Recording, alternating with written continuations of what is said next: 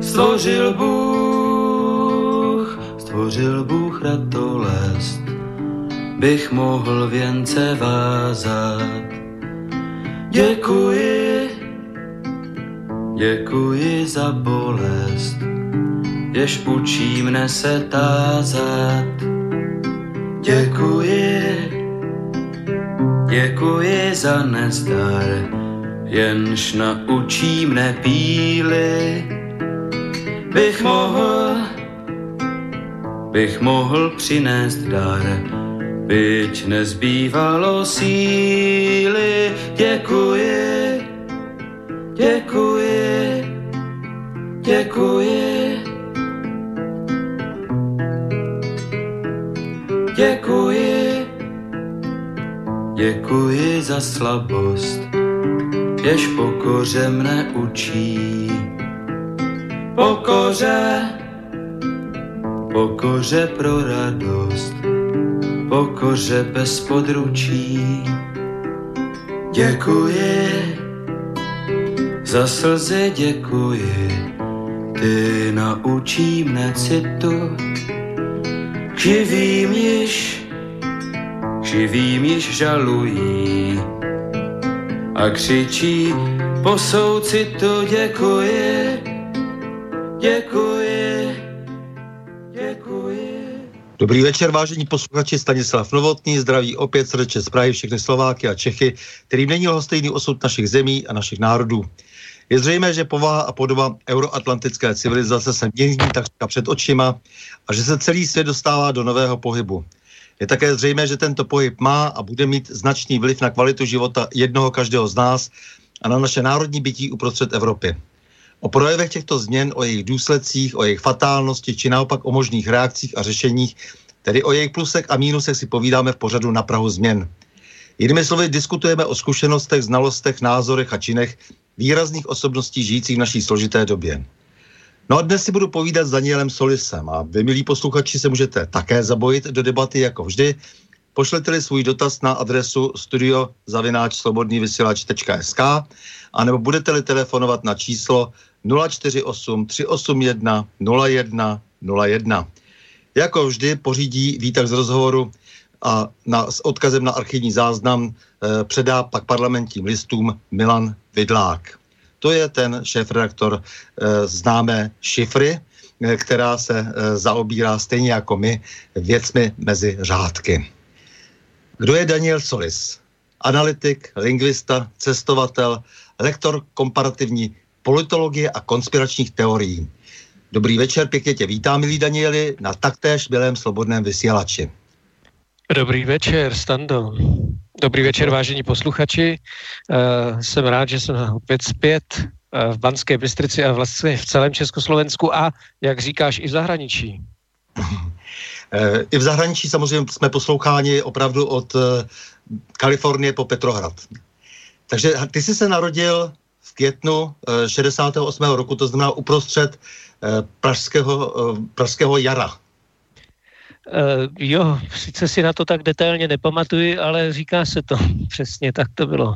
Takže nějaký čas si nepamatuješ, ale pak si samozřejmě musel chodit jako každý do školy za normalizace. No a tu školu si nějak vychodil, základní školu, pak si šel na střední školu, ještě to stihl, ne? Tuším. No, už si trochu mimo, v tom výčtu ono to nebylo tak jednoduchý se mnou, já jsem vychodil osm tříd základní školy v Jindřišské ulici v Praze a potom, potom jsem se přesunul do exilu do Rakouska s mojí matkou a tam jsem dochodil tu základní školu a tam se to jmenovala Občule a pak jsem pokračoval na střední škole už v Rakousku. Takže jsi emigroval vlastně už takhle brzo? No já jsem byl emigrován, protože mě tehdy bylo čtrnáct let, to bylo v osmdesátém druhém roce, mm-hmm. takže vlastně vím, že matka byla odsouzena v nepřítomnosti za únos nezletilého dítěte a potom byla po revoluci omilostněna. Tam to šlo nějakým stylem, tak v, to, v těchto případech automaticky. Já přesně, přesně nevím, jak k tomu došlo, ale vím, že se objevil nějaký spis o tom, že byla omilostněna, takže dnes se může volně pohybovat po území České republiky bez toho, aby měla problémy se zákonem. Byť byla odsouzena tedy za únos dokonce. Ale ty, to, ty, ty to nevyčítá, že tě unesla. V žádném případě. Já jsem dokonce ji velice podporoval v tomto počinu. Když, když se mě zeptala, jak, jak to nahlížím, tak já jsem byl pro. Já jsem byl tedy samozřejmě dítě, které přečetlo spoustu Májovek a Verneovek a mohl jsem se těšit na nějaké dobrodružství. Takže jsi se dostal do Rakouska a to se stalo tvojí dvo, druhou domovinou vlastně. No, to by bylo možná přehnané tvrzení, když jsme u těchto osobních eh, názorů, tak eh, já jsem v Rakousku úplně jako domovinu nepojal. Eh, nějakou dobu jsem tam tedy působil eh, v těch školách eh, a potom jsem hodlal tedy, protože to byla ještě menší země než to tehdejší Československo a já, já jsem nabuzen těmi dobrodružnými romány, tedy chtěl objevovat svět, takže jsem skutečně začal cestovat již nějak v osmnácti letech a skončil jsem takovým řízením osudu v Belgii, kde jsem potom pokračoval na vysoké škole. Ale ta volba nebyla a priori, to znamená, půjdu do Belgie, do Bruselu studovat vysokou školu, spíš t- jestli tedy tím mohu uh, uh, tebe a posluchače unavovat, uh, tak já jsem vlastně pracoval jako mladý, tehdy asi dvacetiletý chlapec pro různé hudební produkce a zrovna ten rok jsem pracoval pro Stinga, bývalého zpěváka skupiny The Police, a ten, na, jsem ho doprovázel na jeho evropském turné v roce osmdesát osm a to turné přes Skandinávii, Německo, Švýcarsko, všechny tyhle země skon, skončilo evropské turné v Belgii. O tom, o, o, o tam se Sting přemístil do Spojených států, kde, kde jeho turné pokračovalo, ale už bez země. Já jsem zůstal v té Belgii a nějak jsem se tam seznámil s lidmi a připadalo mi to velice sympatické. Taková pivařská země, e, malá taky, jo, když už jsme u těch malých zemí, no, Rakousko, e, malé, tak Belgie snad ještě menší. No nicméně jsem e, se tam hodlal tady zdržet déle a e, zajímal jsem se o studium na vysoké škole. Složil jsem tam přijímačky a byl jsem přijat. Mezitím jsem tedy byl taky v Rakousku, když jsem se dozvěděl, že jsem byl přijat, tak jsem se vrátil, začal jsem tam studovat. To studium bylo čtyřleté a po tom čtyřletém studiu jsem vlastně ještě zůstal jeden rok na, na postgraduálním studiu na té samé univerzitě. A, a až po tom studiu jsem se vrátil. Tam jsem ukončil ten pětiletý pobyt v Belgii. Zase jsem se vrátil do Rakouska. Tam jsem nebyl moc dlouho už, byť jsem začal pracovat pro rakouskou firmu, ale tam v té době, to bylo v roce devadesát tři devadesát čtyři, expandovala do Československa, měla zde nějaké, nějaké aktivity a, a vyslala mě, nejdřív si mě tam vyškolila, pak mě vyslala tedy do Prahy, odkud jsem já fungoval pro tu, pro tu firmu na začátku. To byly moje začátky a moje takové, teď jsem obsáhl to rané mládí a, a vlastně ty pobyty v zahraničí, které do, do, do posud nebyly nikdy takhle veřejně objasněny, protože já to považuji svoje soukromé záležitosti. Nicméně, tak když se přímo ptáš, tak ti mohu odpovědět. Já to nijak netajím. A naopak tomu vděčím to, že jsem získal jakýsi jiný pohled na ty věci, pohled z té rakouské perspektivy například, pohled z té belgické perspektivy. No a potom se ten pohled ještě dál rozšířil, protože tím to nekončilo. Já jsem potom se zdržoval také relativně dlouho v Jižní Americe, kam jsem se dostal ze zcela jiných pohnutek. Byť mě stále provázely ty romány z dětství, tedy, jak jsem již říkal, jak ten Karel May, tak i ten Jules Verne, které jsem četl nějak kolem těch deseti let a vždycky jsem prostě chtěl podniknout nějaké takové cesty, tak skutečně k tomu došlo. Já jsem totiž v té Belgii studoval uh, uh, sociologii a politologii a součást té sociologie byla antropologie. Ta pak pokračovala v dalších letech, se to byly takové výpky, to se rozvět, rozvětvovalo, zatímco já jsem se držel té politologie, i ta se rozvětvovala na administrativní a na zahraniční, tak já jsem skončil samozřejmě jako cizinec v Belgii, jsem si říkal, nebudu studovat administrativní politologii, ale, ale to zahrani, ty zahraniční vztahy. No nicméně i ta antropologie mě tehdy nějakým způsobem poznamenala a já jsem chtěl poznat život indiánů v Jižní Americe, konkrétně kmene Janomami a řízením osudu přes univerzitu v Caracasu, tak dále jsem se skutečně dostal do té Amazonie a ne jednou, dokonce jsem tam byl dvakrát na takových delších pobytech a to nebylo to jediné, pak jsem jezdil za jedním českým malířem, který se usadil v peruánské Amazonii uh, u jezera Jarinacocha. Uh, to bylo Otoplacht. A zatím jsem teda taky jezdil, protože on měl za manželku indián, indiánku z kmene Shipibo, která teda nyní žije v Praze, byť již není s tímto mým uh, přítelem, uh, tak, zde, tak zde žije. Je to taková celkem vtipná věc, že občas v Praze můžete narazit i na indiány z Amazonie, které, kteří zde žijí, které jsem zavál vítr. No tak zase mohli v Amazonii indiáni narazit na Čecha. Jo, musím říct, že pro některé indiány jsem byl i prvním bělochem, kterého spatřili. To byli spíše ty indiáni uh, kmene Janomamo, který žije skutečně dodnes velmi odloučeně od civilizace. Byť ta civilizace velmi rychle proniká, takže to, co bylo před těmi, dejme tomu dvaceti lety, dnes již není dávno pravda. Ta civilizace, no, jak jste možná slyšeli, tak tam dochází k těm požárům a to je projev té civilizace. Ta civilizace proniká proto, aby aby vypálila tu oblast a mohla drancovat suroviny, jako je zlato, jako jsou drahé kameny, jako jsou i, i, i ty staré vzrostlé stromy, to, to jsou vzácná dřeva, která rostou velmi pomalu a jsou velmi tvrdá a, a pro, mají cenu prakticky také zlata. A tak, jsou to mocenské stromy, které bohužel tedy padly popelem a nebo, nebo se odva, odváží na, na, na mezinárodní trhy a, a zůstávají jich tam čím dál tím méně. Já jenom udělám vsuvku, že právě proto jsem se tě na to ptal, na to, čím jsi vším prošel, protože je důležité, že máš obrovské zkušenosti a zároveň je velmi známo o tobě, že jsi jazykově nadán na to tak, teda, že jazyky skutečně vnímáš velmi dobře strukturálně, to znamená, není to jenom ten hovorový jazyk, ale aktivně se domluvíš velmi, nejenom, že se domluvíš, ale, ale těm jazykům dohloubky rozumíš, to znamená anglicky, německy, španělsky, francouzsky, nizozemsky a, a samozřejmě k tomu všemu celou řadu jazyků ještě pasivně zvládáš. Jsi schopen konec konců nějakým způsobem se věnovat třeba i latině a tak dále. Já tě velmi dobře, nebo arabštině trošku a tak. Já tě v tomhle tom velmi dobře znám, takže to na tebe musím prozradit, protože vím, že jsi velmi skromný a právě říkáš, že to je taková všechno tvoje osobní věc a nemluvíš o tom, ale je třeba to říct proto, protože celá řada lidí, a ne, že bys neměl nepřátele, kteří tobě oponují v tom hledání pravdy, tak samozřejmě si neuvědomují, že často hravě strčíš do kapsy. To říkám já za sebe, i když se mi možná budeš snažit oponovat.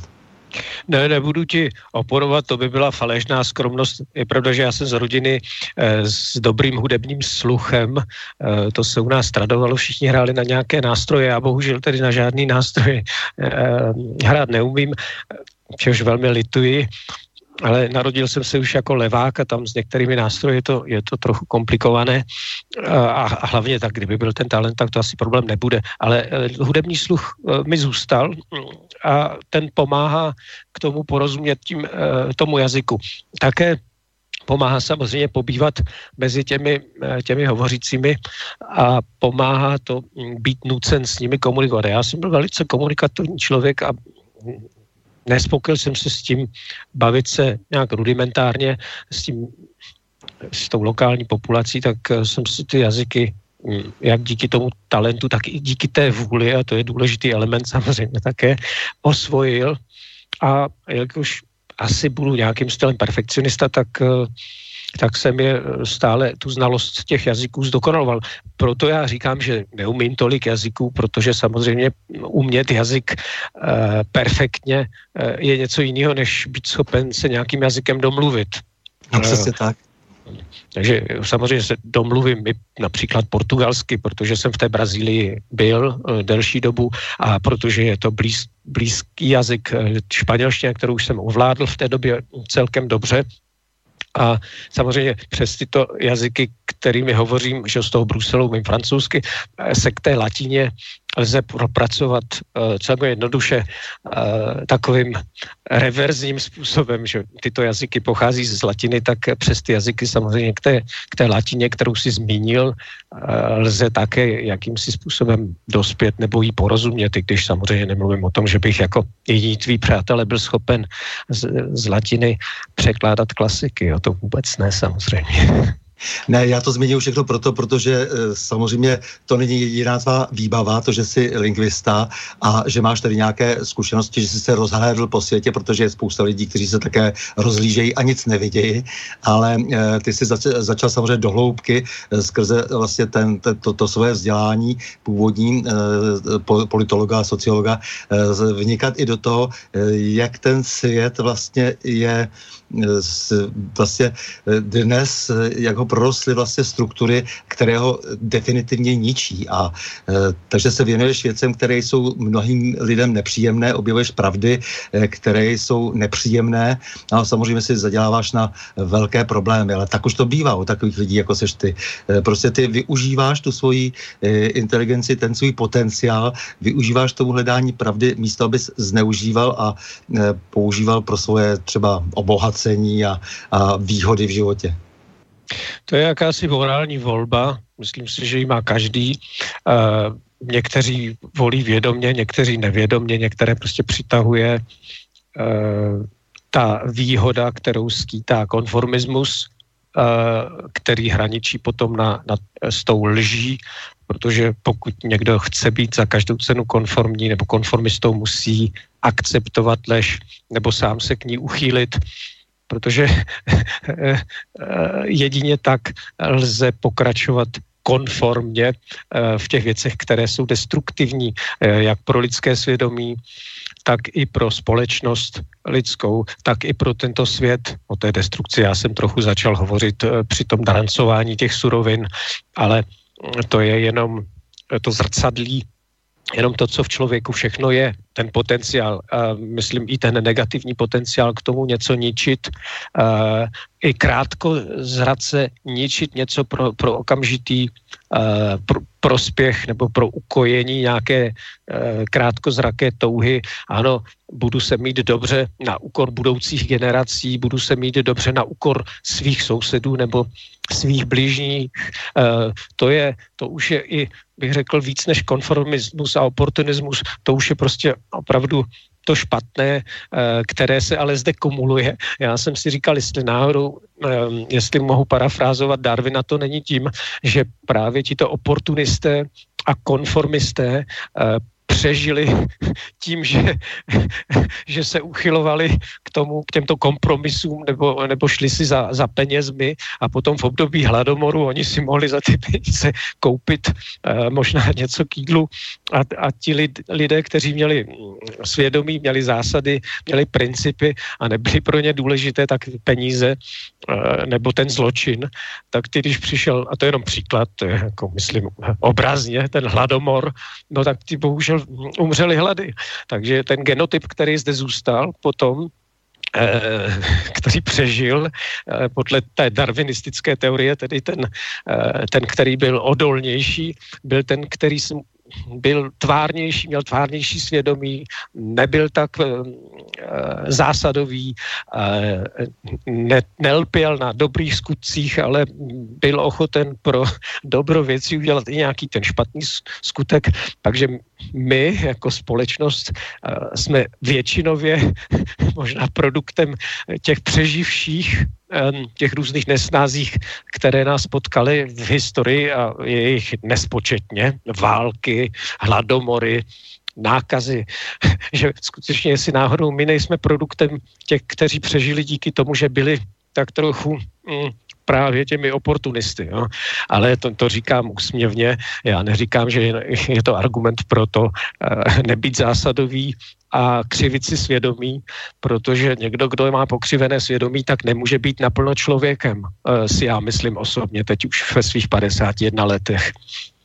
No, je to z hlediska těch, kteří kritizují, nebo těch, kteří kritizují už jenom proto, že se jim zdá, že je to příliš nastavené svědomí a chtějí to svoje svědomí právě jak si, jak si zaobalit, schovat, nedívat se na něj, tak proto je to vždycky výzvou a, a je to pro ně nepříjemné, takový člověk.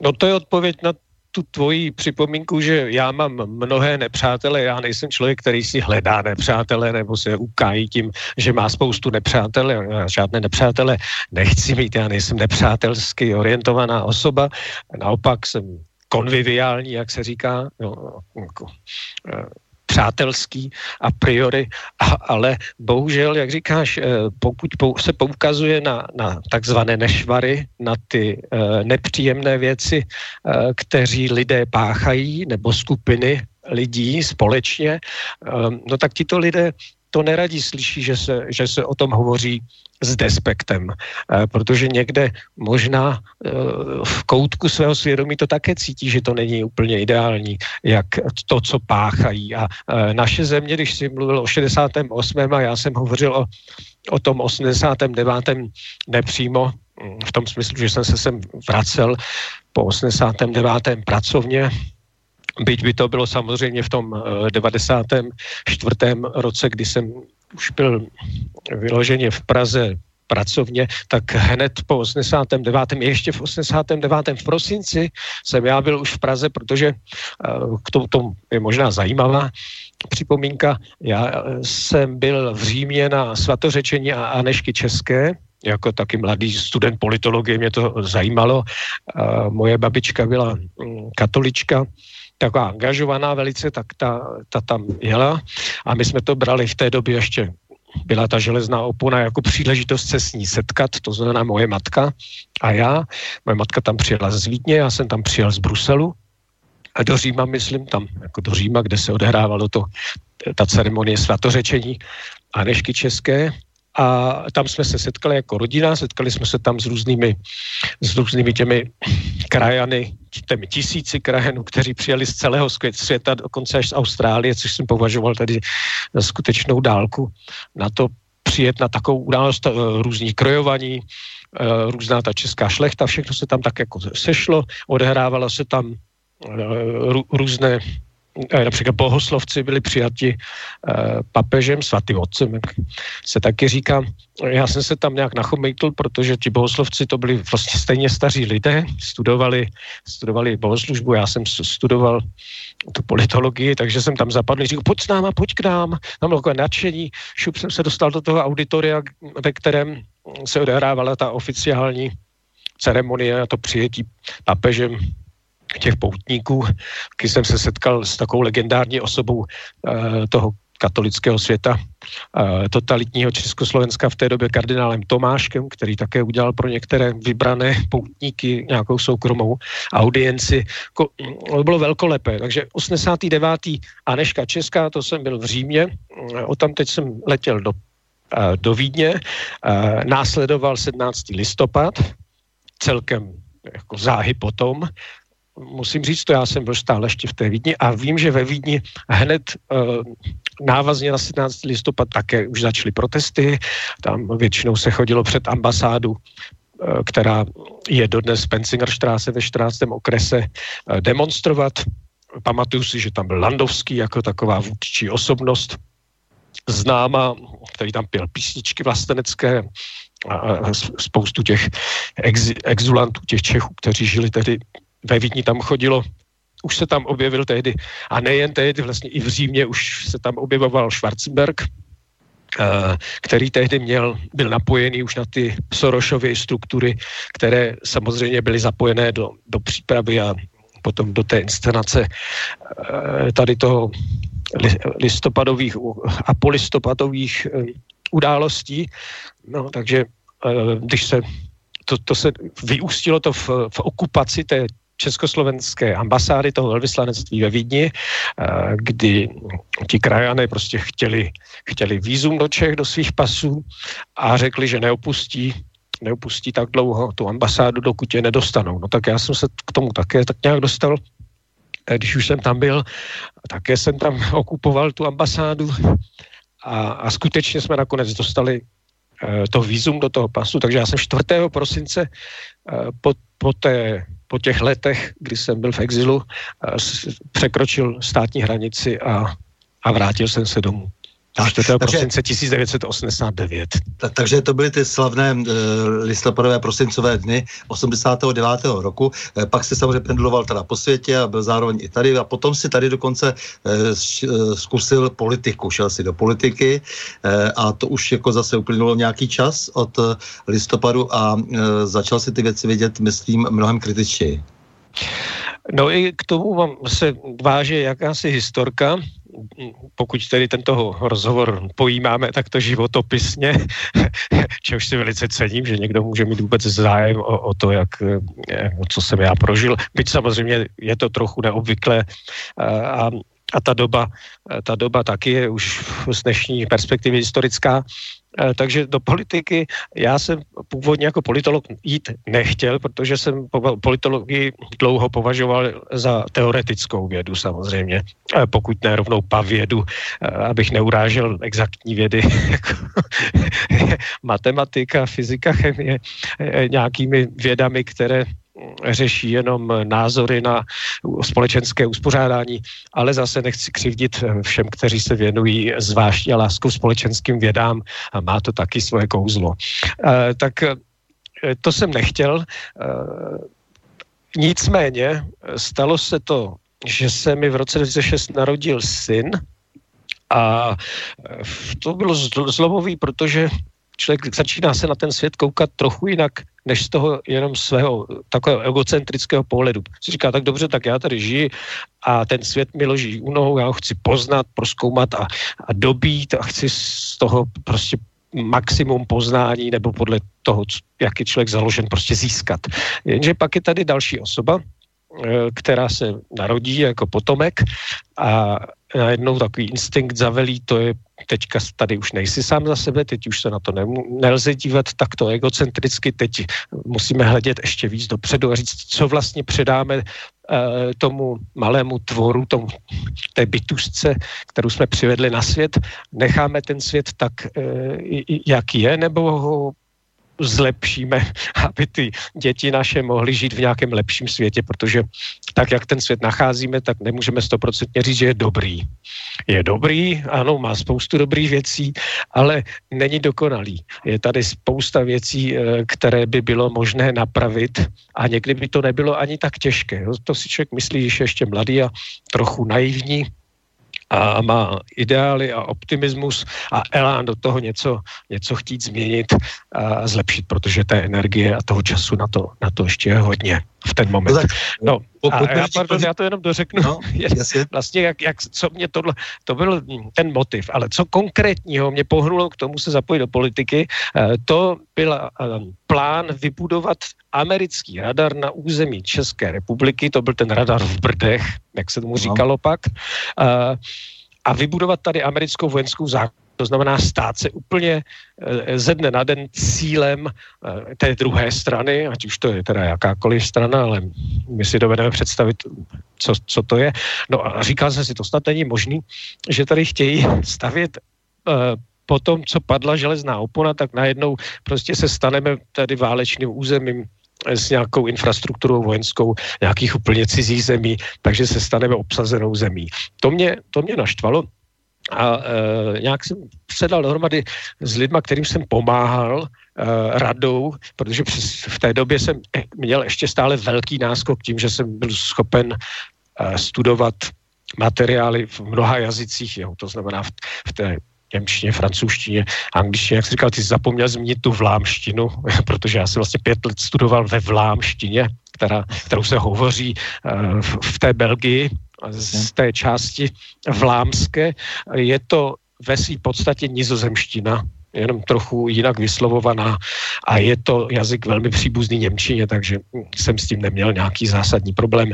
To obdivuju ti, ty lidé, ty lidi, pardon, kteří jdou například do Číny nebo do, těch, do těchto exotických zemí a chtějí a učí se jejich jazyky, protože tady ty evropské jazyky vlastně jsou nám mnohem bližší. A považuji to za snadné proti exotickým jazykům. Tam těm lidem, kteří umí ty exotické jazyky, těm patří můj obdiv. No, takže to byli lidé ze strany zelených, abych se vrátil k tomu tématu, načatému, kteří uh, měli v programu, že uh, nedopustí uh, budování vojenských základen na území České republiky.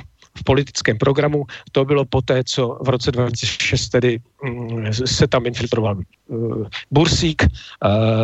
Samozřejmě tu celou stranu podřídil své agendě, která nebyla jeho úplně, protože že on byl taky velmi zadobře se Schwarzenbergem. Schwarzenberg pak získal místo přes zelený ministra zahraničních věcí a už to šlo od desíti k pěti s námi. No a hlavní šokujícím faktem tehdy bylo, že ti zelení navzdory svému programu hlasovali pro ten radar v Brdech. Jo, to byl Ondřej. Tam byli vlastně všichni ti zelení, kromě dvou poslankyň, které se trhly od nich, a to byla Olga Zubová a ta její kolegyně Jakubková. No, možná, takže... nebuď, nebuď úplně tak detailní, ale popisujte. Tak, no, no, no. no tak, tak, tak mě řekli ti mladí, to byla skupinka kolem Matěje Stropnického, i to je možná moc detailní, to je jedno, ale to, to byla ta opozice vůči, vůči tedy tomu hlavnímu křídlu té strany zelených, které bylo dominované Bursíkem tehdy, e, tak říkali, no musíš se stát členem té strany, bys mohl s námi hlasovat v republikové radě uh, proti, uh, proti Bursíkovi. Takhle to znělo doslova prostě. No tak jsem si řekl, dobře, tak asi tedy nemůžu o tom jenom mluvit, musím také něco konat. Tak, tak jsem se stal členem strany zelených, jo, a, a porušil jsem jakýsi svůj princip být nestranným. A, ale mělo to, mělo to prostě do, do, dobrý účel, mělo to smysl pro mě tehdy. A skutečně jsme uh, tam bojovali uh, tak dlouho, až, až se ta strana zelených úplně znemožnila na venek a, a, a, a vyšuměla nakonec z politiky, uh, což možná nebylo úplně uh, špatně, protože se stala, oni ti mladí lidi, tehdy uh, ti ekologové a tak uh, hrozně fajn lidi, určitě nemůžu říct nic špatného, ale co jim chybělo, byla právě ta prohradnost, ta mazanost. A ti, co tam přišli z, z Unie svobody například a z, těch, z takových těch zkrachovalých projektů, to se tam všechno natáhlo za Bursíkem, tak to byli už mazaný všemi mastmi lidé, kteří neměli skrupule, neměli svědomí a prostě si tam dělali na úkor těch ekolog, ekologů, co chtěli. Jo, a to tam bylo vidět, no tak to mě naplnilo už takovou a priori nechutí a nebo znechucením z toho a říkal jsem si, to přece jim nemůže procházet tady, co se všechno děje. No a na té, tam to bylo vidět v té uvnitř té strany, ale ono se to, ono to kopírovalo přesně to, co se dělo obecně v politice tady u nás, v tom politickém spektru, což zase není nic jiného, než co se děje v jiných zemích. Já si pamatuju v Rakousku samý skandály, Belgie samý skandály, úplně stejného ražení, že to není, že tady by to bylo horší. Ale pokud je člověk mimo, pokud je to pozoruje zpovzdálí a buď to se tím zabývá nebo ne, tak je tím nedotčen. Jo, ano, dotýká se nás to v tom běžném životě, protože platíme daně, jdeme do penze a tak dále, ale nemusíme se tou špínou ušpinit, umazat se tím. Já jsem šel tou cestou, když jsem se tady tomu vystavil, a ne, že bych se umazal, ale musel jsem se brodit prostě touhletou břečkou, tadyhletím kalem, tím hnusem, který se tam koncentruje. To, nechci zase být zbytečně moc obrazný, ale řeknu vám, že To je, to je stokata politika neskutečná a, a ty lidi, to je něco neuvěřitelného, co to je za lidi, kde se to vůbec bere, nebo jestli se normální lidi změní tímhletím stylem k horšímu, ale Jasně. co se z nich stane, to je prostě naprosto nechutná záležitost, odporná a já nemůžu mít respekt k žádnému politikovi v životě, protože co jsem poznal, a nepoznal jsem jedinou výjimku, tak jsou to zkažený, skorumpovaný lidi, kteří úplně ztratili svoje svědomí, všechny zábrany a jedině se koupou v nějakém sebe zveličováním a sebestředným obdivu, samoobdivu a, a není to teda vůbec snadné, poté co poznáte tu pravdu, tak se nechat takovými lidmi ovládat, protože to jsou ti lidi, kteří nás ovládají, to jsou lidi, kteří přijímají zákony, neříkám, že je píšou, to teda v životě nepíšou, ani neč, nečtou, jenom hlasují podle zadání ti lidi a je to je to odporný hnus a žít prostě v systému, kterému říkáme demokracie a myslíme si, nebo máme si myslet, že to je něco velkolepého, jo, kdy nám lidi, kteří nemusím, já je nemusím jmenovat, protože ono to je jedno, jeden i teď je tady, zítra je i jinde, ale přijde někdo jiný a ten je stejný nebo horší, prostě to je profil lidí. Dobře, a systém, který je tak nastavený, že prostě Dane, když to trochu posunu, tak vlastně ty potom, potom si suploval pořád do politiky a tohle, to, co říkáš, tak se ti tam neustále, jak, jak si promítalo, jak, jak si do tvého vědomí a dostával jsi se zároveň naprosto logicky neustále do konfliktu. Buď teda dokonce uvnitř té strany, anebo, nebo s Mějškem, protože jsi byl prý příliš radikální, takže vždycky vlastně se našlo dost odpůrců v médiích a různých lidí, kteří potom ti nepřáli, k tomu se ještě dostaneme v tom dalším rozvoji. Takže tím, že už si vůbec jako vstoupil do toho, do, do té politiky a chtěl si stát tedy na, pra, na straně, o které ty jsi byl přesvědčen, že, že má pravdu, tak už to znamenalo vlastně pro tebe automaticky prostě obrovský konflikt vždycky. No, já nevím, jestli můžu říct, že v politice existuje nějaká strana, která má pravdu. Jo? A to bych formuloval asi trochu jinak. Ale Dnes, já, já, si, já, hovořím, politice, jo, já hovořím o tobě, o tobě, jo? Tvůj osobní postoj. Jako. Jo, tak dobře, dobře, aha. Pardon, jasně, myslel jsem si naivně taky, že, že ta pravda musí nějakým způsobem přeci v tom systému taky existovat a naopak musí přece vítězit, když už to máme na prezidentské standardě. Pravda vítězí, jo, veritas vincit, je to staré, staré adagio, tvrdí se to, ale tady u, u nás, u nás bych neřekl, že vítězí pravda, a pokud, tak jsou to možná malá vítězství, ale ta bitva trvá věčně, ta válka, takže jak to dopadne nakon, nakonec, já nemůžu říct, ale přesně to řekl správně, mě to zaujalo, abych zůstal objektivním a nebral to takhle, jak, jak jsem předtím hodlil, že to teda je odporné, tak samozřejmě odporné to je, ale jako vědecky k tomu lze přistupovat. A já jsem tedy zvolil antropologickou metodu, takzvané parci, participativní pozorování se to jmenuje, to znamená pozorování účastí. Že se člověk stane součástí toho indiánského kmene, dělá jejich rituály, je to v té antropologii takhle používaná metoda. Žije s nimi a vlastně během toho života s těmi indiány nebo s jakoukoliv tedy populační skupinou je studuje, ty zvyky jejich a, a další aspekty jejich společenské interakce. Tak jsem si zvolil tuto metodu v politice, což bylo z mého pohledu novátorské, jak si uh, stal jsem se takovým pozorovatelem v různých politických stranách, do kterých jsem vstoupil, uh, tak a, a, a, aby to bylo věrohodné, ta, abych nemusel předstírat, to bych nechtěl, tak jsem se stotožňoval s nějakými částmi uh, toho pro, politického programu té strany. Uh, Každá strana má hezký a líbivý politický program, protože to je právě to, co ta strana prodává navenek těm voličům, že jo? Takže to není tak těžké. Jenže samozřejmě druhá věc je, jak vážně je potom ten program brán a jak vážně je také prosazován a implementován. No nicméně chci říct, že to není turismus, já jsem to nedělal z důvodu, že bych tak dlouho zkoušel, až by se mě povedlo dostat se k nějakému úřadu, k nějakým výhodám, vůbec ne, to není, to není můj, můj styl. Spíš jsem si řekl, aha, tak tadyhle je v tom programu, tohle to je zajímavé, myslím si, že, že za to bych se mohl i postavit, tak jsem potom s tou stranou spolupracoval.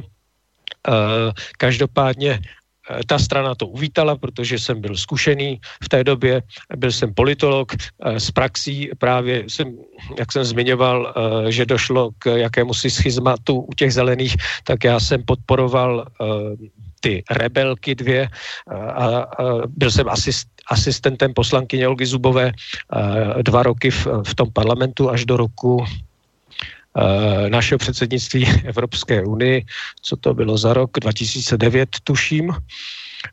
Takže já jsem poznal politiku zevnitř skutečně jo, dost, dost detailně a s tím know-how jsem mohl potom rozjíždějící se strany podporovat. To byly všechno strany neparlamentní, pro které jsem pracoval nebo v rámci kterých jsem se pohyboval. A, a bylo to velmi zajímavé z toho politologického pohledu být u toho, jak strany vznikají od té registrace původní, od sběru eh, podpetiční archy těch podpisů, eh, jak vyžaduje zákon, eh, až po přípravy voleb, po volební kampaně, na kterých jsem se účastnil. Já jsem tuším kandidoval do Senátu dvakrát, eh, do Evropského parlamentu jsem také kandidoval dvakrát, v komunálních volbách jsem kandidoval několikrát. Eh, za tu stranu zelených jsem byl i zvolen, protože jsem byl na nějakém místě eh, takzvaně náhradnickém, a když pak jedna kandidátka to nějak nepřijala ten mandát, tak to padlo na mě. Já jsem byl zastupitel městské části Praha jedna v té době, eh, bylo od roku dva tisíce, nějak kolem roku dva tisíce osm. No, dobře, v tom volebním období.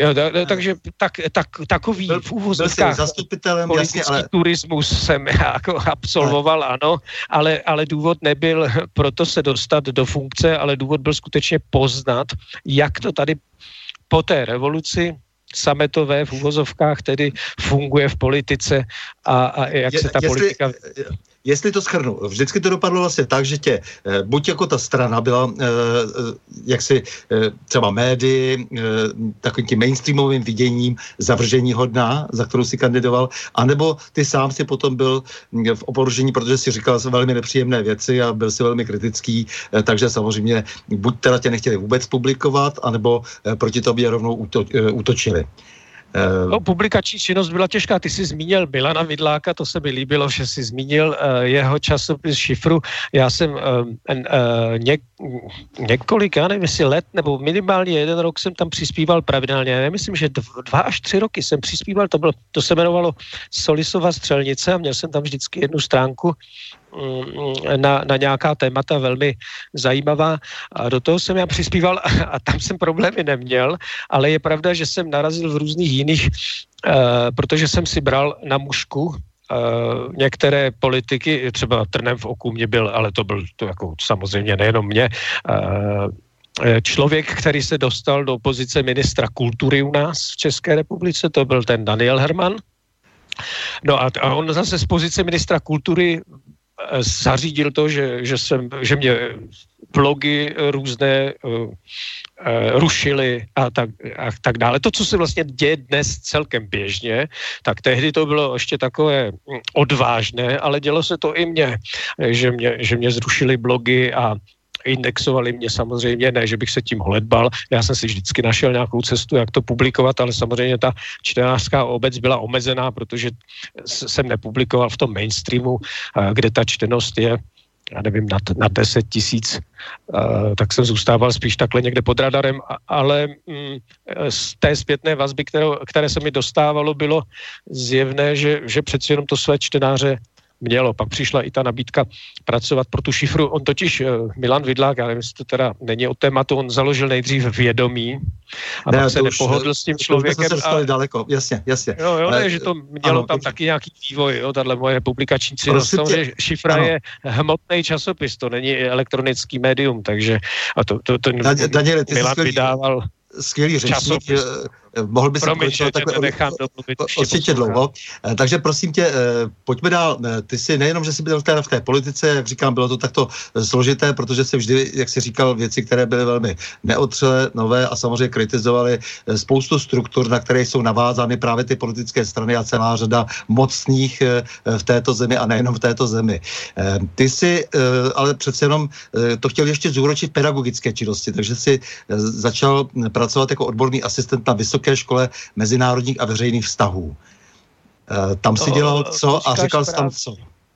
Uhum. Prosím tě, to mělo vlastně taky nějaké souvislosti. E, já jsem i přednášel, jen psal a, a během nějaké přednášky si mě povšimnula jedna jakoby známá moje e, taková aktivistická ekonomka a ona vyučovala Na, na jedné vysoké škole a oslovila mě, zdali bych tedy Dobře, nechtěl působit tam, tak jsem tam působil a vyučoval ano. jsem tam komparativní politologii, ano.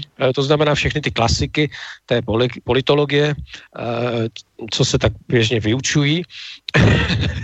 a a pak, pak jsem se dostal i k těm, jak jsi zmiňoval v úvodu, konspiračním teoriím, protože to bylo v té době celkem atraktivní, tak, tak jsem otevřel takový volitelný předmět konspirační teorie, který jsem, který jsem vyučoval studenty. Dokonce musím říct, že v Banské Bystrice, v Banské Bystrici, kde sídlí svobodný, Svobodný vysílač, je taková zpřízněná vysoká škola a studenti z té školy několikrát, já nevím, jestli to bylo jednou za semestr, ale během toho mého působení na té škole několikrát nás navštívili zde v Praze a jako nevím, proč zrovna jim byla vybrána moje přednáška, ale já jsem uspořádal pro ně, jenom výhradně pro ně, přednášku těch konspiračních teorií. A, a vím, že, že to bylo velmi populární, protože studentům z Banské Bystrice se to velmi, velmi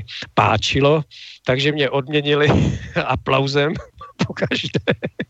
A mám na ně hezkou vzpomínku, takže touto cestou nevím, jestli někdo z nich poslouchá Svobodný vysílač právě, právě já, teď a zdraví. Já myslím, že jsi byl velmi populární a jestli to náhodou nebyl také důvod, proč jsi rychle skončil?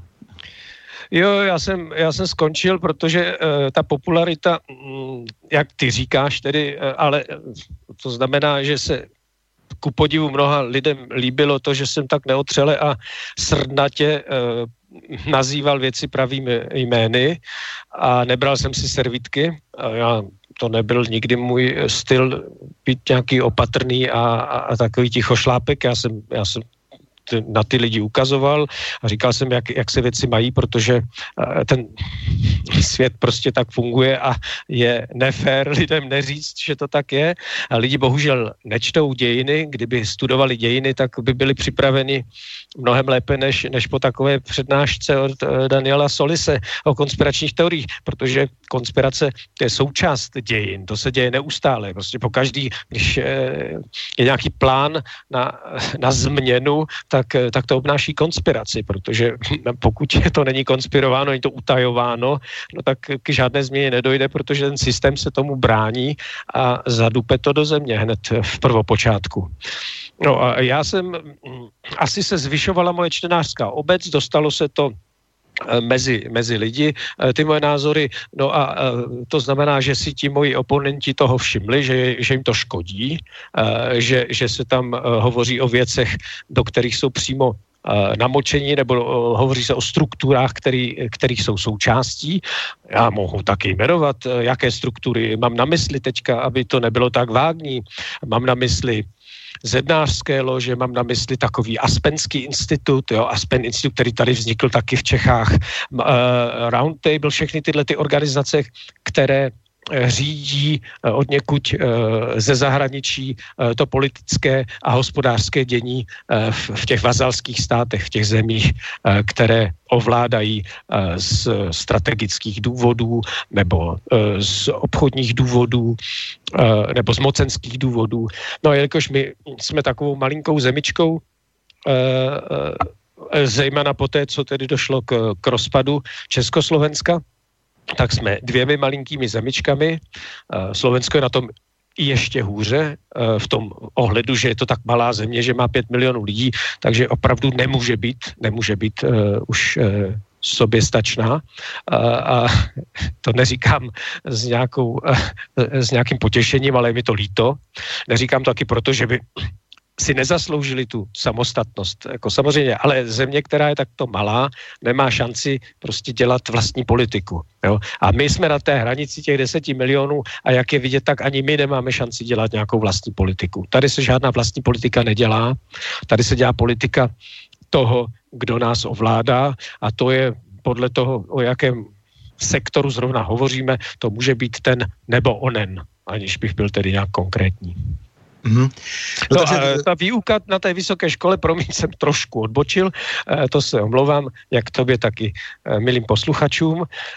Ta byla ukončena tím způsobem, že jsem dával rozhovor jednomu novináři o tom, kdo vlastně u nás stojí nebo reprezentuje nový světový pořádek, ten New World Order, jak se tomu říká anglicky, nový světový pořádek. To je nějaký ten koncept, který se nyní implementuje, ze kterého akorát vypadl Vladimír Putin před lety, že se toho teda údajně nechce účastnit, jak řekl nějaký zděšený jiný politik ze Spojených států amerických, že opustil Vladimír Putin plán eh, nového světového pořádku, takže on se implementuje dost špatně, protože samozřejmě pokud táhnou všichni za jeden provaz, no tak, no tak, se to, tak se to podaří.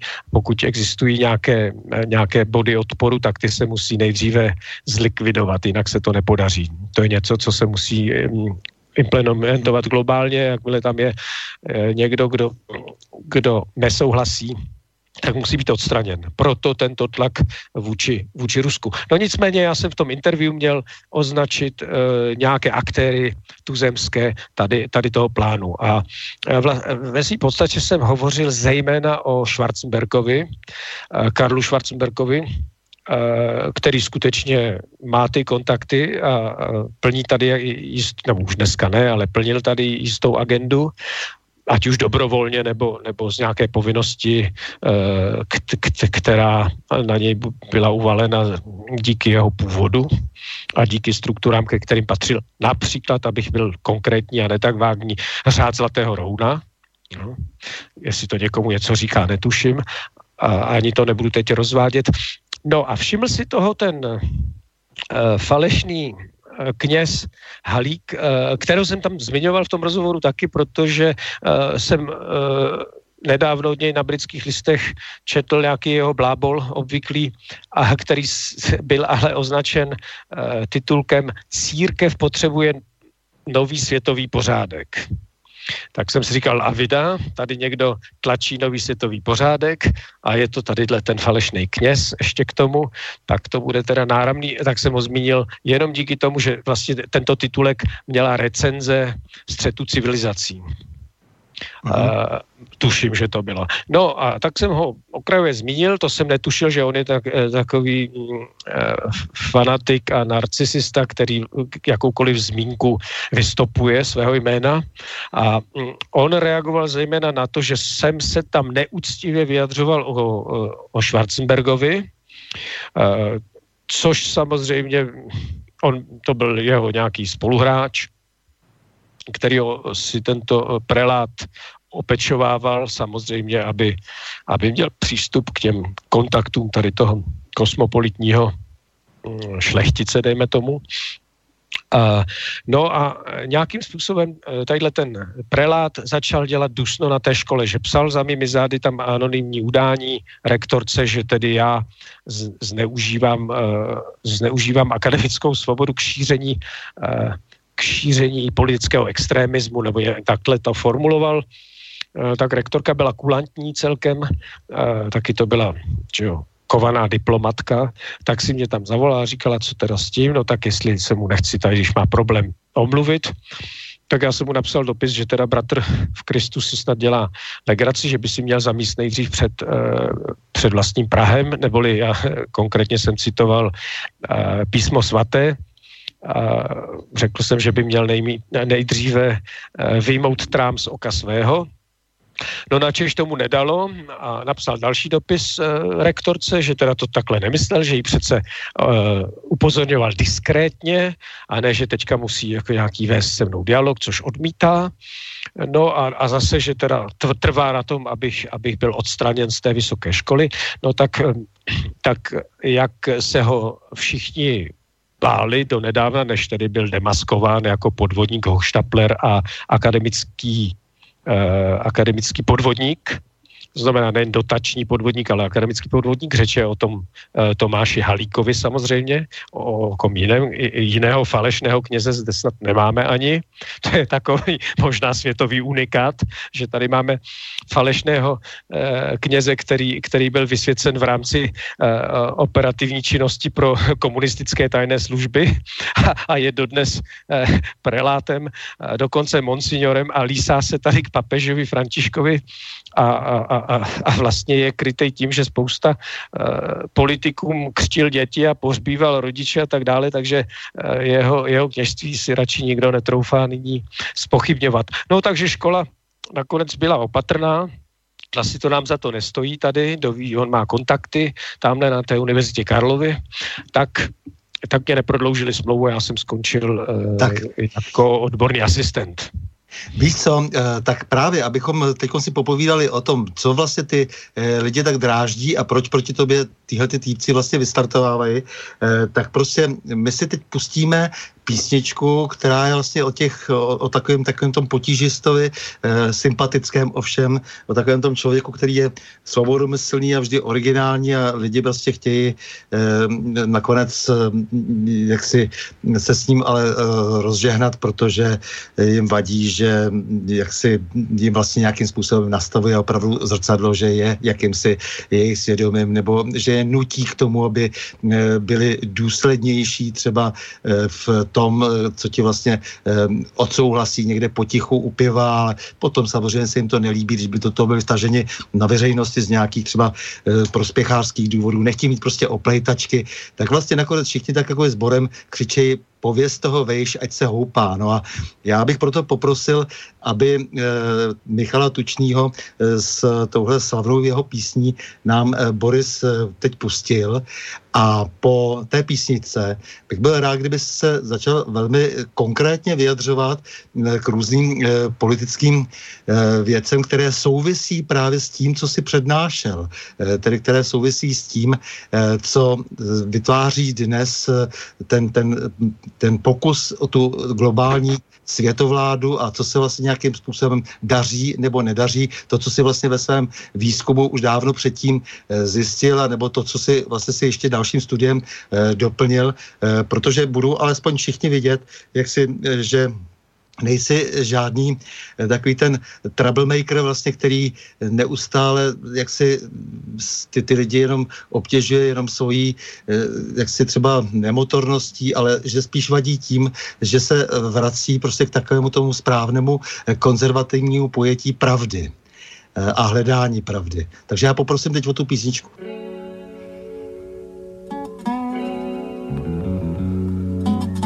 Dnešek jsem měl divnej sen. Slunce pálilo a před salonem stál v prachu dav, v tvářích cejch očekávání. Uprostřed šivenice z hrubých klád šerifův pomocník sejmul odsouzenci z hlavy kápy a dav zašuměl překvapením. I já jsem zašuměl překvapením. Ten odsouzenec jsem byl já a šerif četl neúprostným hlasem rozsudek. Povězte ho vejš, ať se houpá, povězte ho vejš, ať má dost, povězte ho vejš, ať se houpá, že tu byl nezvaný host. Povězte ho, že byl jinej, že tu s náma dejchal stejnej vzduch, povězte ho, že byl línej a tak trochu dobrodruh. Povězte ho za El Paso, za snídaní v trávě a lodní zvon, za to, že neoplýval krásou, že měl country rád, že se uměl smát i vám. Nad hlavou mi slunce pálí, konec můj nic neoddálí. Do mých snů se dívám zdáli a douší mi stále zní tahle píseň poslední. Povězte ho za tu banku, který zrujnoval svůj vklad, za to, že nikdy nevydržel na jednom místě stát.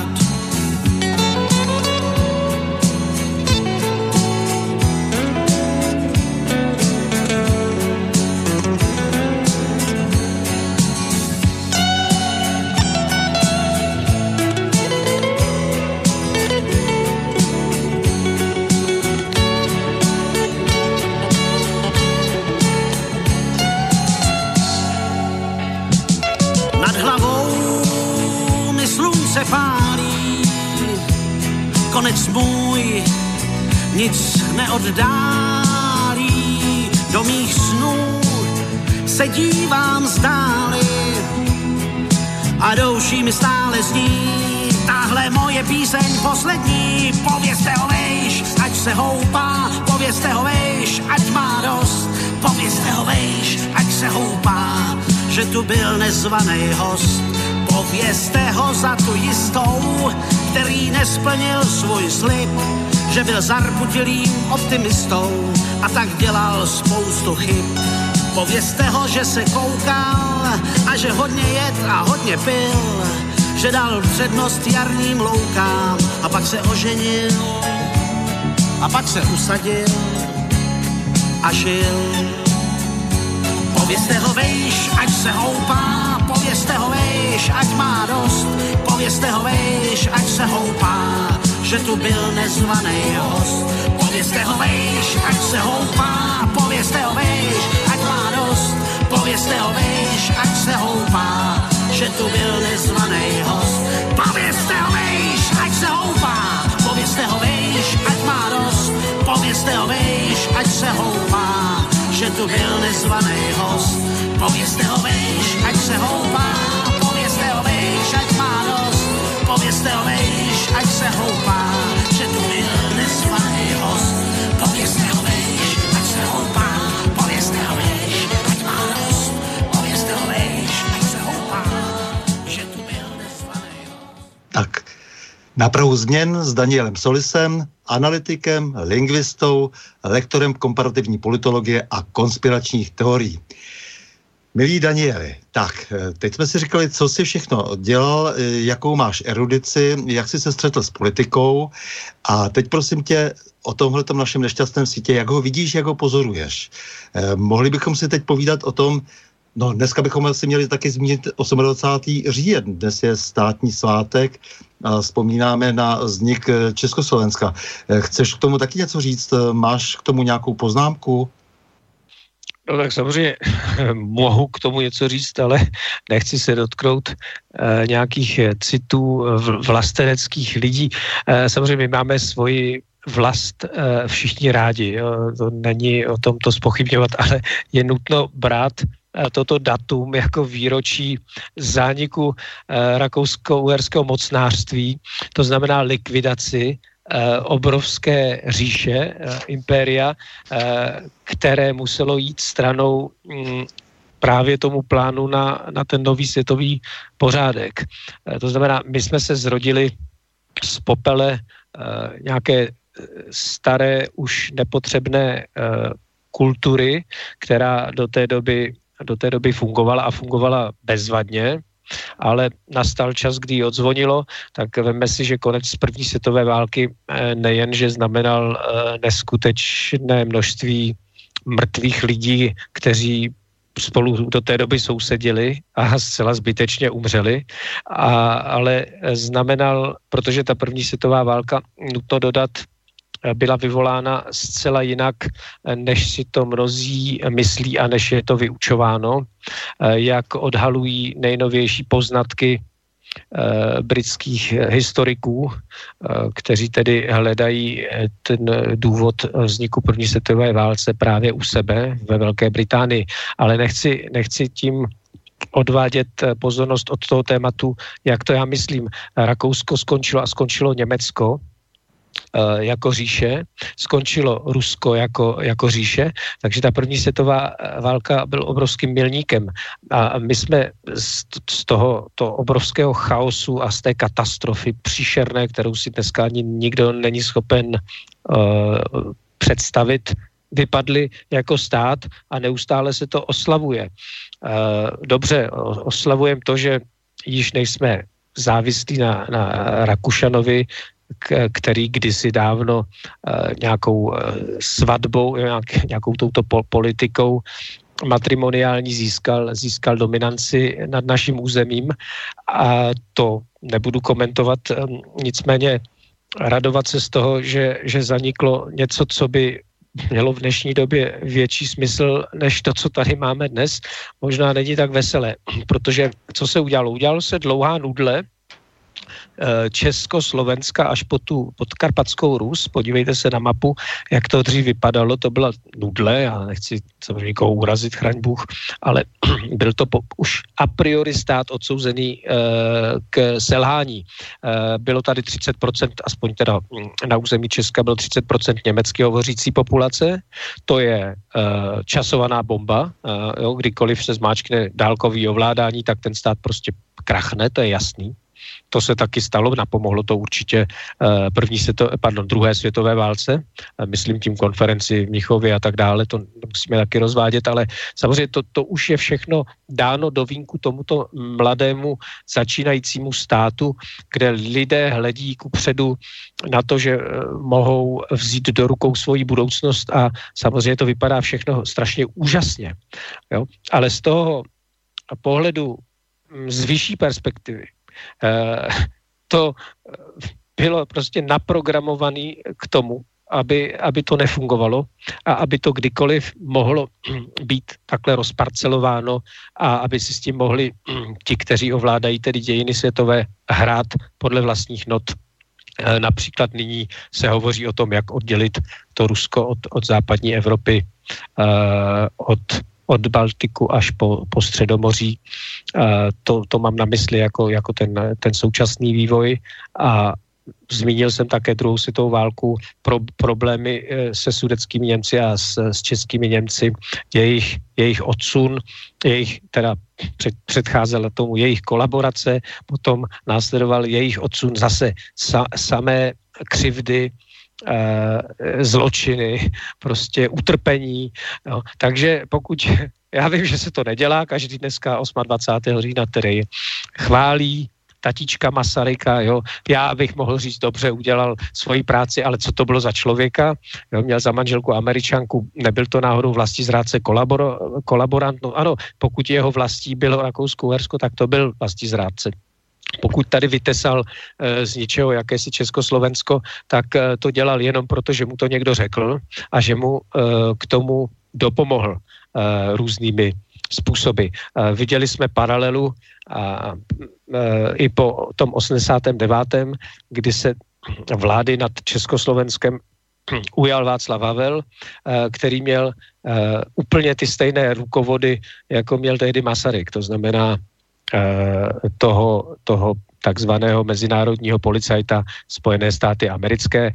Nechci křivdit Spojeným státům americkým rozhodně, protože ti lidé se stali první obětí tady toho, tohoto procesu. Konkrétně to bylo těsně před vypuknutím první světové války v roce devatenáct třináct, když jim tam soukromí bankéři protlačili za velmi podivných okolností zákon o federální rezervě.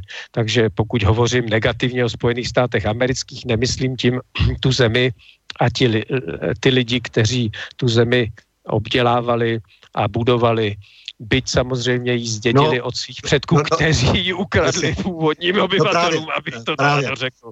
Takže dvacátého osmého října samozřejmě můžeme nazírat ze všech stran možných, nicméně stalo se, je to naš, součást našich dějin, Československo, pak ty rozdělené, Československo, Česká a Slovenská republika, to se všechno stalo, je to významné datum z mnoha důvodů a teď můžeme samozřejmě historicky rozebírat, jak a proč se to všechno stalo, ale ty říkáš a není důvod v tomto jako s tebou nesouhlasit, že přece jenom jsou ještě jiné síly, které postupně jsou stále silnější než státy, že se dnes vlastně můžeme ptát spíše, komu patří ty státy, protože teď to vlastně oddělil, že na co doplácejí nějací Američané, my říkáme samozřejmě ze zbytku ve zkratce Američané a Amerika a, a tak dále, ale nebavíme se o tom, že samozřejmě jsou pak nějaké struktury, které do určité míry si tu Ameriku a jiné státy zprivatizovaly.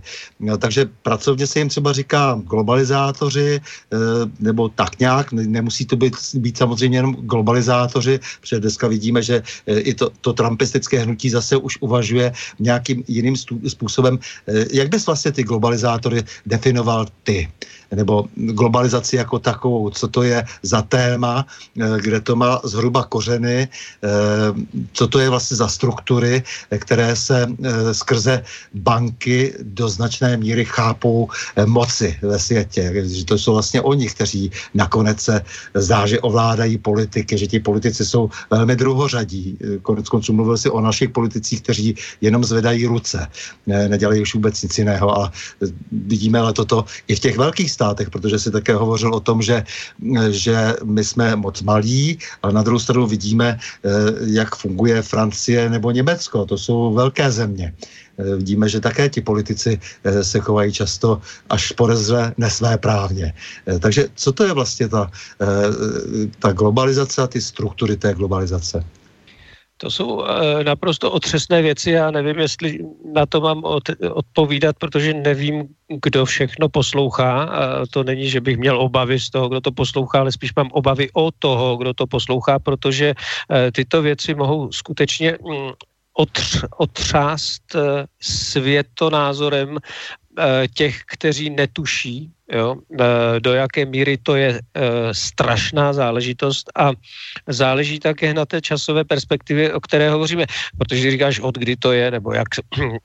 Když se podíváme zpátky do té historie, a to je klíč k pochopení těchto věcí, jsou dějiny, to je historie, tak můžeme jít až do doby starého Egypta nebo těch civilizací, které pokračovali, byť samozřejmě mnohem, mnohem horším způsobem po, po té době ledové. A dali, dávali se dohromady, jako je Čína, Indie, přestože tedy tyto země jsou na tak starých základech vystaveny a pochází všechno, co na západě vlastně vedlo k nějakému pokroku z, z těchto starých, starých kořenů.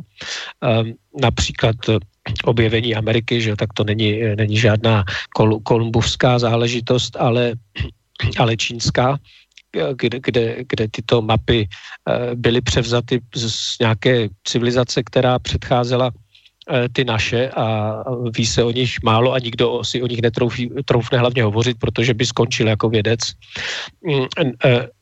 Tak, nebo knihtisk, který je přisuzován Gutenbergovi, který samozřejmě už existoval dávno v Číně a používá se na, na, na tisk látek, hedvábí a tak dále.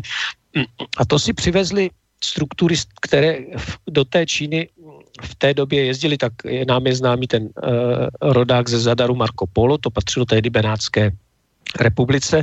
Benátská republika u, údajně uh, tedy byla složena, založena Féničany. Uh, ty pr- první dož, dož, dože se jmenuje ten, ten panovník té Benátské republiky, uh, tak ti byli jmenováni ještě z Cařihradu, z Konstantinopole, do, do, do té doby, než se sami potom pomocí francouzské armády proti Konstantinopoli spikli, a, a což vedlo k, k zániku té východořímské říše. Ale můžeme se na to dívat i z té krátkodobé perspektivy. Ale bohužel, bohužel ona existuje jakási... To, to, to bych prosím tě poprosil, která... protože já rozumím tomu, tomu, co chceš všechno říct, protože se často spolu o tom bavíme, ale nicméně zkus to přece jenom z nějaké kratší perspektivy, protože žijeme teďkom tady a teď a má to nějaké hrůzné obrysy, byť to má třeba kořeny někde až jaksi minimálně teda v tom založení toho nového bankovního systému po napoleonských válkách, ale samozřejmě, že se můžeme dostat mnohem hlouběji do historie. No, tak prosím tě... Bankovní systém, pardon, existoval jako mnohem, mnohem déle, ale já jsem pochopil uh, tu otázku, kterou ano. mi pokládáš, to znamená uh, moc neřešit takovou tu dávnou minulost a navázat někde, kde je to hmatatelné, kde naše paměť, aspoň ze školních lavic, takový ten společný jmenovatel napoleonské války, první světová válka, ano, kam dosáhne naše paměť. Taková ta novodobá tedy. Takže ano, můžeme začít klidně napoleonskými válkami, protože i to byl výplod tady toho, toho soupeření, jakýchsi sil, které samozřejmě chtějí vytvářet ten svět podle, podle svých, svého obrazu. Já bych viděl také jako dobrým milníkem a indikátorem toho, o čem hovoříme, a to bude blízké mnoha lidem, zejména těm starším generacím nebo těm středně starším, a to je marxismus. Marxismus je dobrým indikátorem pro to, o čem, o čem hovořím, protože Karl Marx začal působit jaksi směrem k tomu, k tomu, k té své ideologii oproštění kapitálu, pardon, od kapitálu té pracovní síly, zjednodušeně.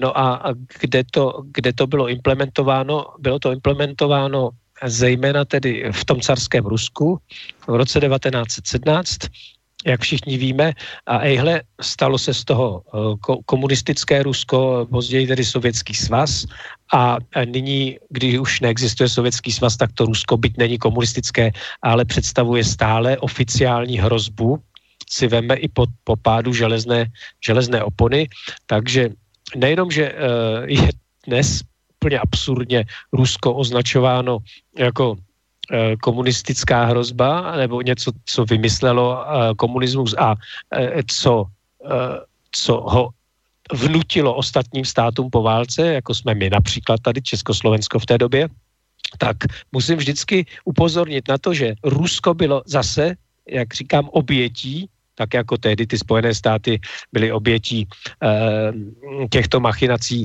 kapitalistických tím, že byla založena federální rezerva, která veškerou moc nad penězi tedy převedla do soukromých rukou, tak eh, další experiment takový, eh, ten byl uvalen na, na to Rusko ne, nebohé, eh, prostřednictvím těch legionářů, kteří tam přišli jako těch mezinárodních, to myslím tím Trockého, Lenina a, a, a tady ten výkvět s americkými pasy, vyzbrojený a se zlatem jak americkým, tak i německým v tom zapečetěném vlaku a tak dále, to se jim pak dělá revoluce a následující rudý teror, který je tedy mylně opět přičítán Stalinovi, ale de facto rudý, ten teror, to nejhorší, to, tomu vládl, vládl právě právě člověk, kterého Stalin nakonec nechal zlikvidovat, Leon Trocký. No, svým, svým revolučním jménem Trocký. Jasně. Bron, Bronstein teda, jestli chceme, teda jeho původní jméno. No a to samé s Čínou. Čína, prostě nás Čína dneska, aspoň v České republice, nevím, jak to mají na Slovensku. Tady prostě Čína je rudý hadr pro spousta, spousta těchto uh, reakcionářských politiků, uh, kteří jsou uh, naprosto nesmyslní v tom, co říkají a naprosto nezodpovědní v tom, co činí, tak tady všechno, co, co jde z Číny, tak samozřejmě musí být, opět říkám, zadupáno do země, kritizováno, odsouzeno, kdokoliv se bratřičkuje s Čínou, tak je pranýřován, zejména hlava státu, prezident Zeman u nás. Ten měl, ten měl velice, velice dobrý nápad začít naší miniaturní zemi tedy přibližovat k Číně, ale začali mu házet tak neskutečným a drzým způsobem klacky pod nohy všichni tyhle ty uh, agenti tedy těch západních mocností, že to bylo naprosto neús, ne, počkej, počkej, neúnosné takže... a neadekvátní. Takže ty age, agenti těch zahraničních mocností, to jsou vlastně ti globalizátoři, nebo ti jsou součástí to jsou jejich globální mocnosti. To jsou takový Kalousko a všichni tyhle ti trapní lidi, kteří jsou tady v politice a my musíme do něj poslouchat. Je to ale... naprosto odporná chátra, která vůbec nemá, uh, nemá uh, s Českou republikou žádný záměr uh, jiný, než, než ji vykrást a prodat uh, právě těm, uh, těm, kteří to ovládají ze zahraničí. Podívejte se, Čína se stala zrovna tak obětí toho komunismu a tadyhle ty marxistické ideologie, která byla samozřejmě implantovaná do Číny, ale dávno potom, co ta Čína byla už zdevastovaná tou východoindickou společností, pro kterou dělal eh, Rothschild, že jo? A a celá tato královská rodina, německá, britská, a to jsou ty elity, kteří, které dodnes ten svět ovládají, protože nejenom, že měli historicky obrovské majetky, obrovskou moc, ale oni ji samozřejmě multiplikovali, oni zmnohonásobili a to dělají dodnes, protože ovládají ty finanční trhy, všechny ty burzy, uh, Bank for International Settlement, všechny tyhle ty peníze, centrální banky ovládají a uh, to jim vydělává neskutečný, neskutečný prostředky, které oni navíc si je tisknou, ale oni je proměňují za, za moc a za, za, za statky, které nejsou jenom papírky, to jsou, to jsou ty reálie.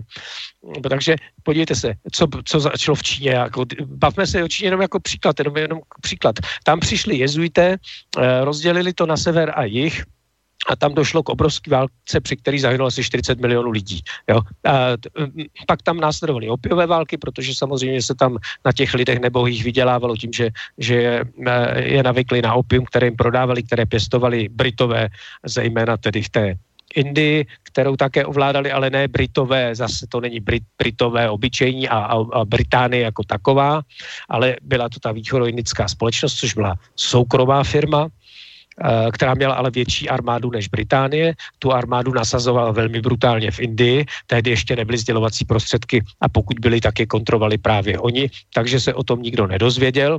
Tak jako velice málo se dozvěděli lidé mnohem později během burských várek, co, co tam Britové páchali za, za zvěrstva, kdy internovali ženy a děti těch, těch bůrů, tak aby, aby je podmanili nakonec.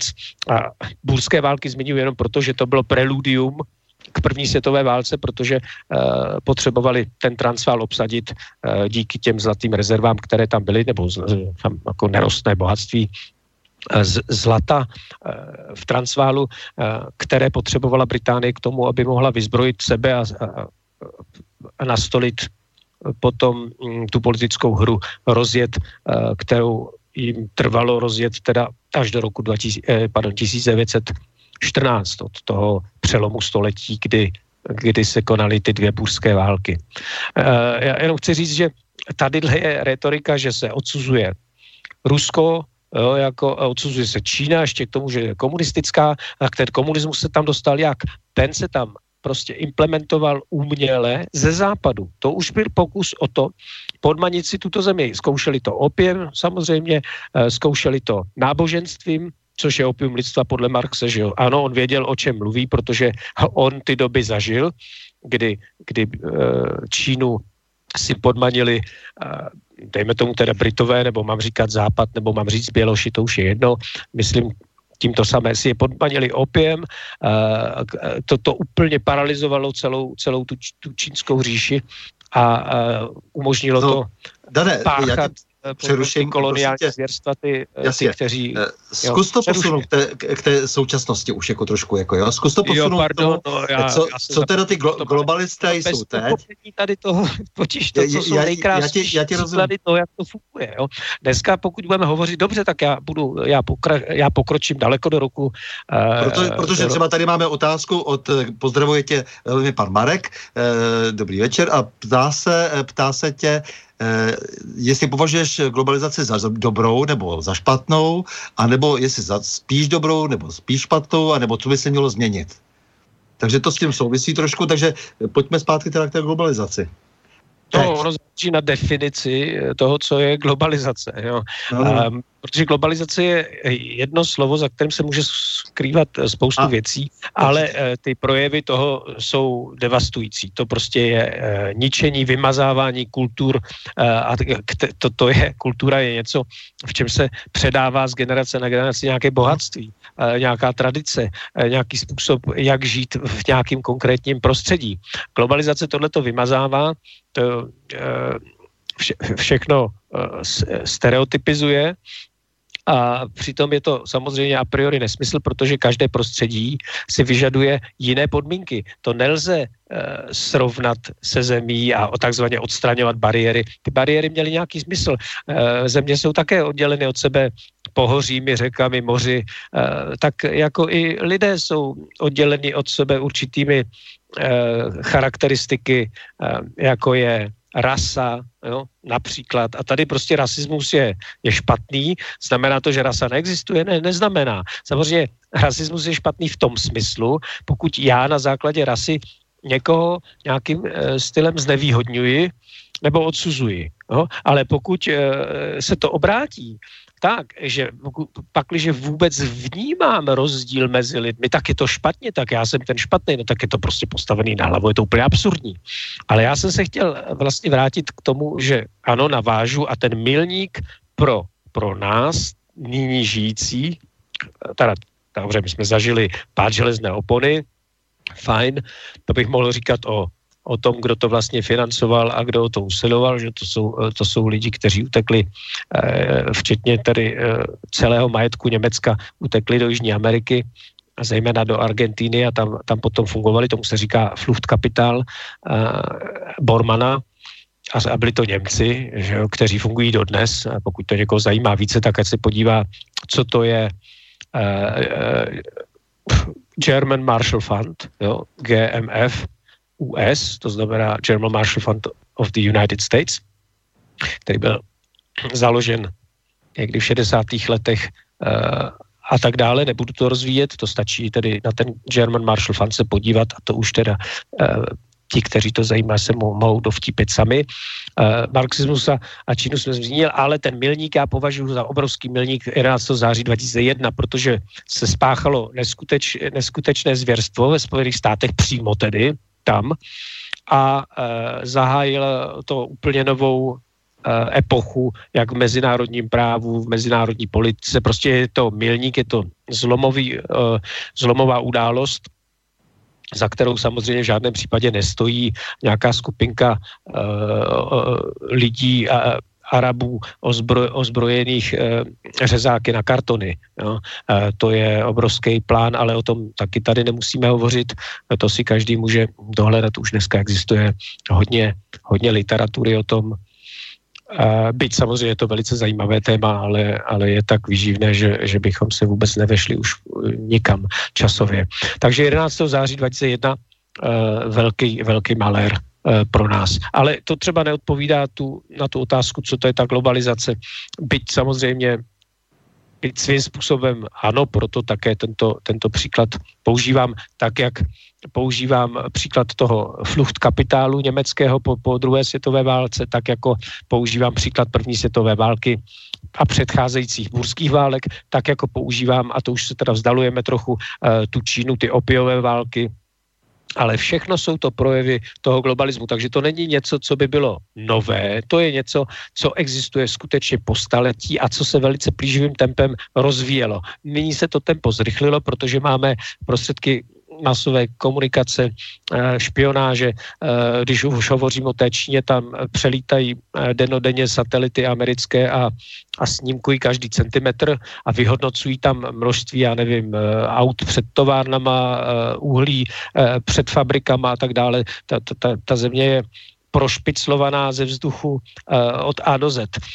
Takže to je globalizace. Dneska já můžu vidět, co má nějaký Číňan libovolný nebo nějaký Rus libovolný nebo kdokoliv libovolný kdekoliv na světě na talíři, protože ten satelit mu to ukáže. Když někdo tedy není pod střechou, je venku, má něco na talíři, tak já jsem dneska schopen, pokud mám přístup k těmto tedy datům, což také není pro každého, tak jsem schopen určit, co má zrovna k obědu nebo k snídani. A to je globalizace. To, že pokud chci špiclovat telefon někoho v Jižní Africe, tak to můžu dělat z pohodlí své kanceláře, já nevím, v Kensingtonu, v Londýně nebo kdekoliv jinde. To už je úplně jedno, kde ten člověk je. To je globalizace, protože přes tyto telefony já jsem schopen se dostat kamkoliv. Přes počítačové sítě jsem schopen se dostat kamkoliv a zjistit si cokoliv chci, narušit cokoliv chci. To je globalizace, o které se dříve těm globalizátorům ani nesnilo, nicméně o to celou tu dobu po staletí usilovali. Ty plány, já vám jsem uvedl příklad toho knihtisku, tak já ho použiju. Uh, to je totiž, si myslím, takový dobrý didaktický uh, příklad. Takže uh, řekněme, že nám se říká, že Gutenberg uh, objevil knihtisk a já tvrdím, že nikoliv, že jenom dostal, uh, dostal plány na knihtisk, které již existovaly, protože podobný knihtisk, myslím, že se mu říká hloubkový tisk, já nejsem na tisk samozřejmě žádný, uh, žádný odborník, uh, tak ten existoval v té Číně a používal se, a to se ví prostě, používal se na, na tisk, uh, zejména potisk látek. Nemuselo to být hedváby, jak jsem uváděl předtím. Takže uh, v tom patnáctém století uh, tento člověk Gutenberg sestrojil ten přístroj, dodnes se tedy tvrdí, že ho, že ho objevil. E, nicméně, co udělal? On na zakázku e, tiskl, dobře, tak na, nejdřív natiskl Bibli, e, tu Gutenbergovu, ale on tiskl hlavně, a proto o tom hovořím, e, spisy Martina Luthera, e, což je známý rebel, který svojí ideologií napomohl k reformaci církevní. Ale řeknete si, no a kde je teda tady ten, ten, ten, ten zakopaný pes? Zakopaný pes je, proč vůbec došlo k té reformaci. Jo, no, protože reformace už se, už se ozývala potřeba reformovat církev, protože církev byla tehdy zkažená a tak dále. Ano, to říkáme, ale ne, to nestačí. Co se totiž stalo, je, že uh, lidé, kteří zadali, Lut, uh, zadali nebo skoupili knihtisk a tiskli uh, toho Luthera a roznášeli ho potom v, v úkol, byli Benátčané. A proč by to byli Benátčané? Jaké mají zájem Benáč, jaký měli zájem Benátčané tehdy na na tom knihtisku a na šíření uh, ideologie Martina Luthera nebo, nebo doktríny. No ten, že na ně uvalil papež uh, interdikt, to je něco jako embargo, uh, to znamená jakýkoliv křesťan, katolík, nesměl pod zákazem nebo pod hrozbou exkomunikace obchodovat v tomto případě tedy z Benátčany. No ale Benátky žili na obchodu. To byl, to byl obchodní stát, který právě z té hedvábné stezky z Číny a z Orientu a z Indie dovážel přes Afganistán, světe div se, jo, protože to máme dodnes, ty, tyto body, ty nám ukazují právě, proto říkám, musí se hledět do, do minulosti, tam, tam je všechno zcela jednoznačné. To, co tady nechápeme dnes, tak pochopíme, pokud to dáme do nějaké časové osy a do, do nějakého historického kontextu.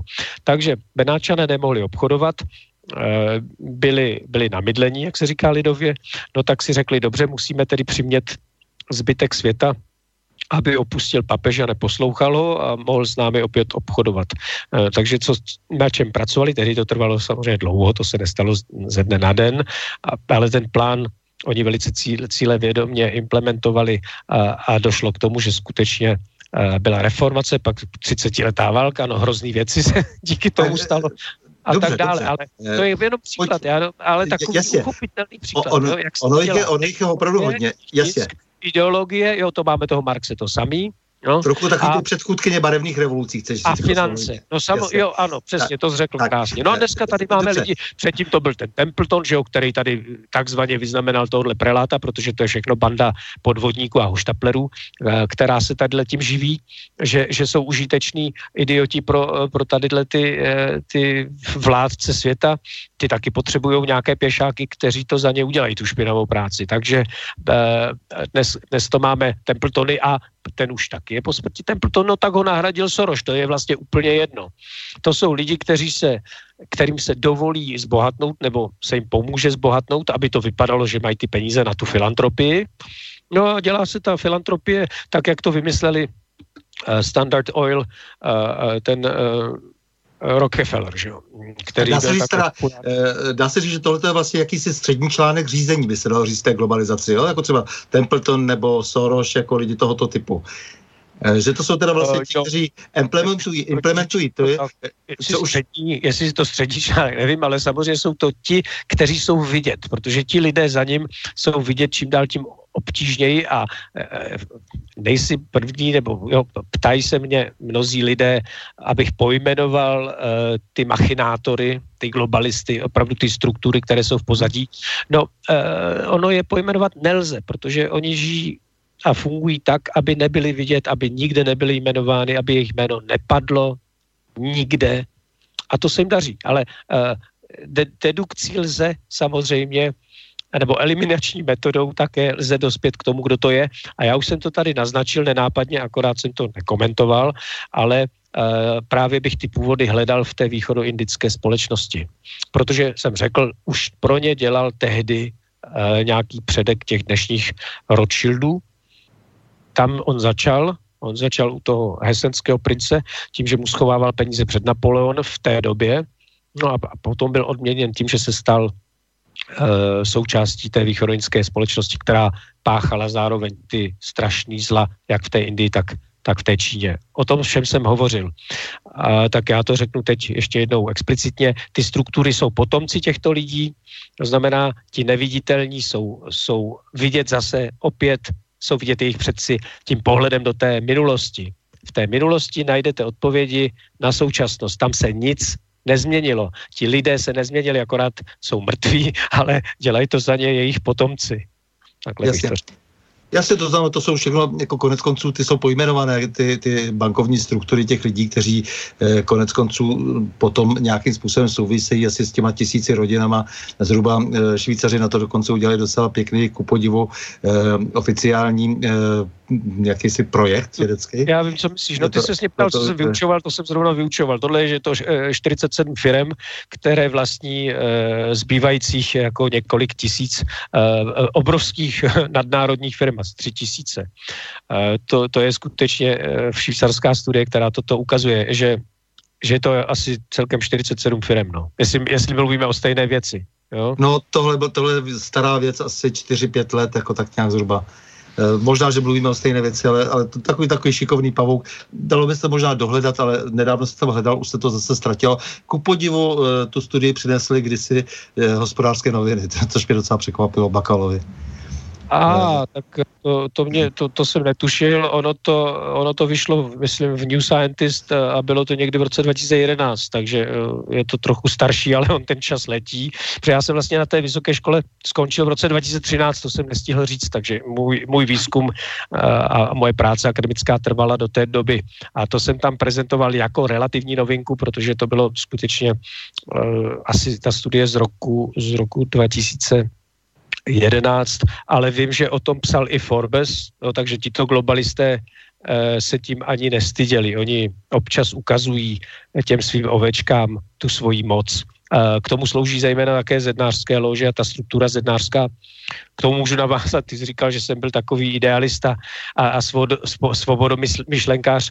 To bude asi tím, že, jsem, e, mi, že, že mi bylo dopřáno znamenitého vzdělání, ale i, i po, této, po této stránce v tom Bruselu na Svobodné univerzitě Brusel, která byla založena zednáři. No. Takže zednáři sami o sobě jako fajn lidi v pořádku, ale e, mnoho z nich netuší, že jsou součástí, e, jo, jako užiteční idioti, je to slovo takové vhodné, e, nějakého, nějaké sítě, která si tyto lidi opět jenom vodí a zneužívá je pro nějakou svoji agendu.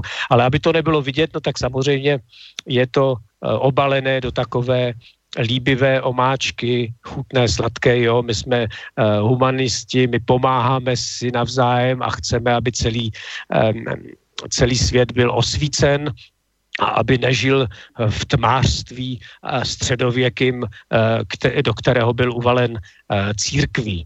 Jo, to, tohle je jako, abych řekl, zkrátka toho, toho jejich domnělého idealismu a řekl, no podívejte se, tady Mozart a tadyhle tenhle ten a, a Josef druhý zrušil nevolnictví právě proto, že, že byl protchnut těmi ideály zednářskými. To je všechno fajn, samozřejmě, že musím prodávat nějakou věc, když chci ty lidi ovládat, jakože to je úžasná věc, že je dobrá a že je osvobodí. To dělali komunisti taky, samozřejmě, přece osvobodí. Ta, dokonce práce osvobodí, to dělali zase nacisté. Rozumíte, vždycky někdo někoho osvobozoval předtím, než ho buď to zničil, nebo ho ovládl a, a zotročil. Takže eh, ano, když se hledá dobře, tak se najde, najde ta pravda, tím se vracím tady k tomu, já jsem řekl čtyřicet sedm firem.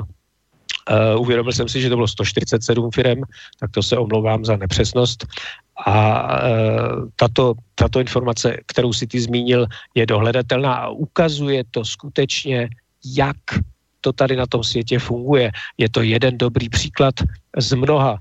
Takže nemusíme koukat jenom do historie, můžeme se koukat i na tuto studii, která ukazuje současnost a ukazuje straš, strašnou pravdu, opět, že kapitalistická síť sto čtyřicet sedm firem ovládá zbytek všech obrovských nadnárodních, asi čtyřicet tři tisíc nadnárodních korporací, které mají, jsou vlastně příbuzné a, a, a ta majetková struktura vede až k těmto.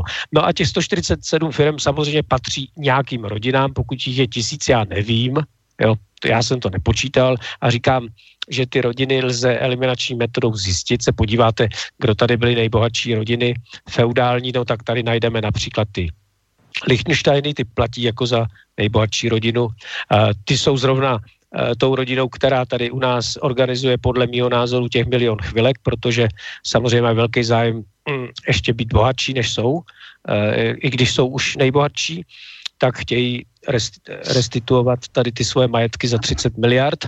Podíváme se na nějakou uh, další rodinu, tak já nevím, mě napadá Braganza, to byla královská rodina portugalská, která zase vládla, vládla Brazílii, tak to není malé teritorium, uh, které když několik uh, set let uh, ovládáte, tak vám to určitě vynáší celkem solidní, uh, solidní zisk. No a tak dále, a tak dále. Tak jako britská královna tam určitě taky nemůže mezi nimi chybět, o, i když i ona může být jenom zase tou loutkou, která je vidět, že všichni, kteří jsou v těchto globalizačních strukturách, tak jsou poučeni, že nesmí být vidět. Takže jakmile někoho vidíte, dobře, vidíte tak, uh, královnu vidíte... Dobře, Daniele, co mluvilo, to... Že, jasně, co to všechno znamená teď?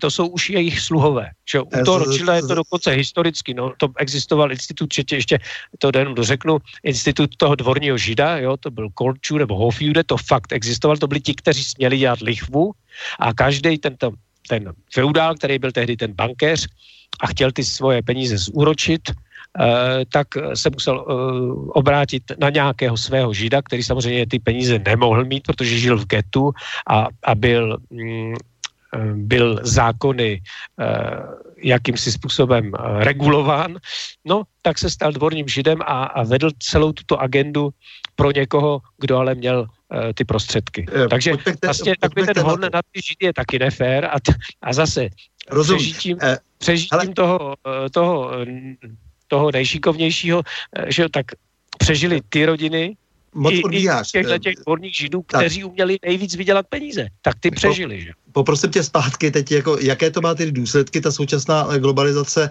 Já se ptám prostě, jestli se bude náš život zhoršovat nebo zlepšovat, tak jak se ptá e, posluchač. E, to znamená, e, nezdá se ti, že e, je tady třeba na našem území, e, jak si, že, že vlastně už je regulárně, regulárně vybudovaná kolonie, to znamená, že jsme v naprostých e, koloniálních vazbách vůči nadnárodním firmám, které, dejme tomu, představují e, z velké míry onen, e, onen e, nový světový řád, nebo respektive onu globalizaci, e, tak je-li tomu tak, e, tak potom, jaké to bude mít důsledky?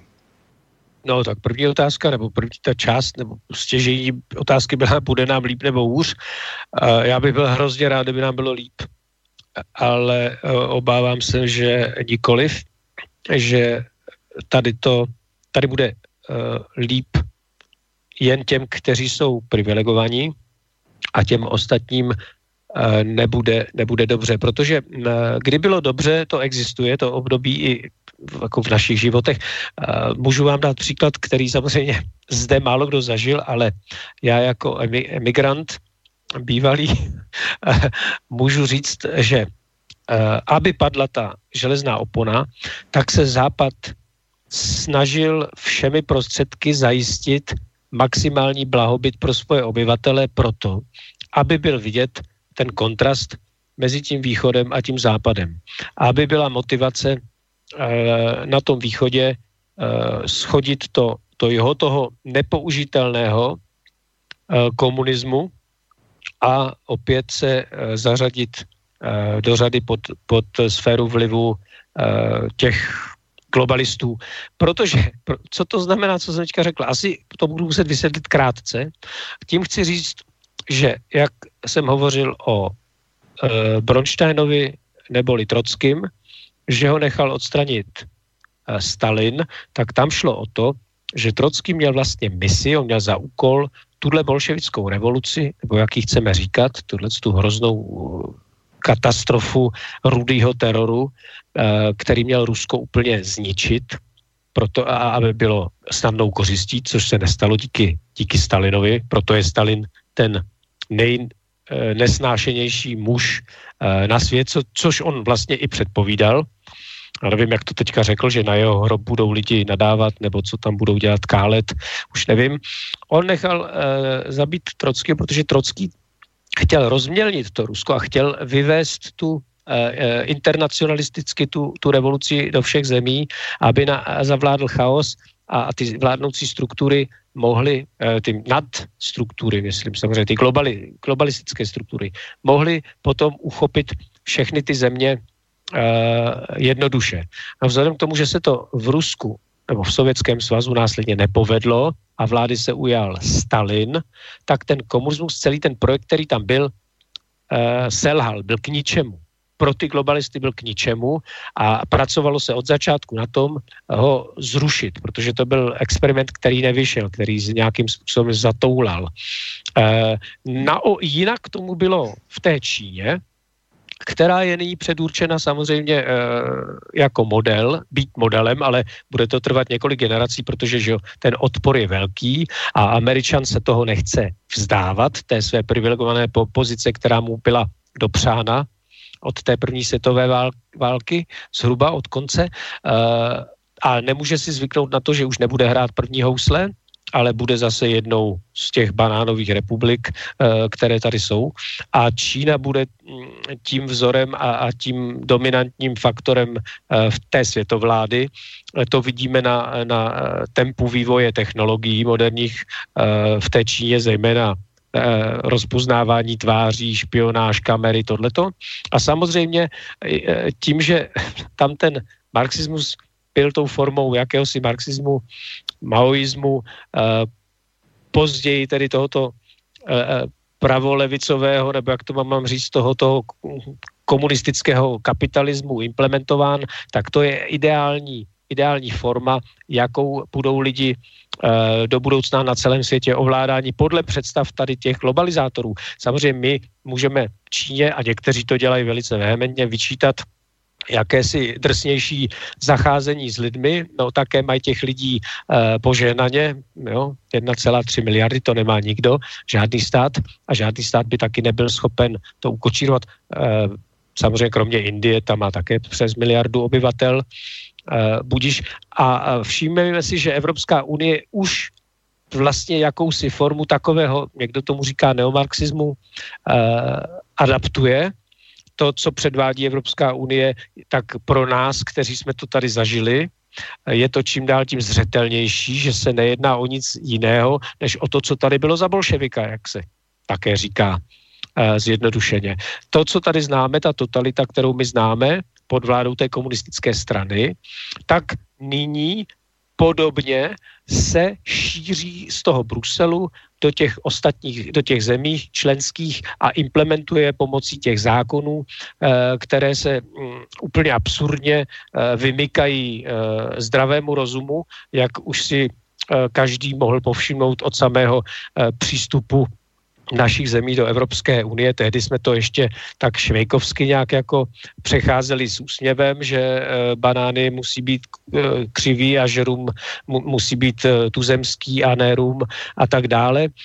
Všem těmto věcem jsme se smáli, ale, ale nyní už nás asi smích přechází, protože jsme si uvědomili, že to je realita a že se šrouby utahují a že je to čím dál tím reálnější, že se tvoří nový prostor neomarxistický. A to ještě my máme to štěstí, že se to opírá o jakousi demokracii. Já už jsem tedy svůj názor na to taky řekl, že je to vláda idiotů.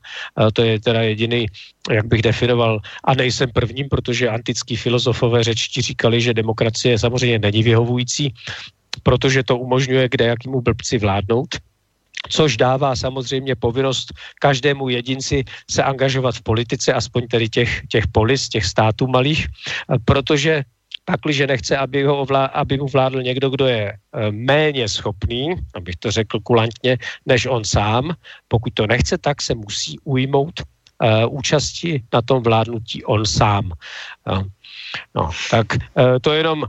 Tak, e, ale, ale my abychom, budeme mít Čínu, která má jednu abych, stranu, pardon, komunistickou, a máme tady Evropskou unii, která umožňuje jakýsi pluralismus, ale co to je za pluralismus? Stejně musí všechny strany hlásat to samé, respektovat zákony Bruselu, který dělá nevolená kasta v Evropské komisi za A, a za B samozřejmě zkuste být takzvaně demokratickou stranou a mít nějaké výhrady proti tomu, co se tady děje, například nějaká vnucovaná imigrace z třetích zemí, subsaharské Afriky nebo ze zemí, které jsou zmítano, zmítané válkami, které samozřejmě byly vyvolány taky Západem, myslím tím tu Sýrii a tuto celou oblast a Jemen a, a Afganistán, že jo, tak to je ta, ta další emigrace. Zkuste něco říct proti imigraci, hned jste mimo uh, demokratický parametr, tím pádem nemáte šanci jako politická strana obstát, anebo máte okamžitě veškerou tohletu propagandistickou aparaturu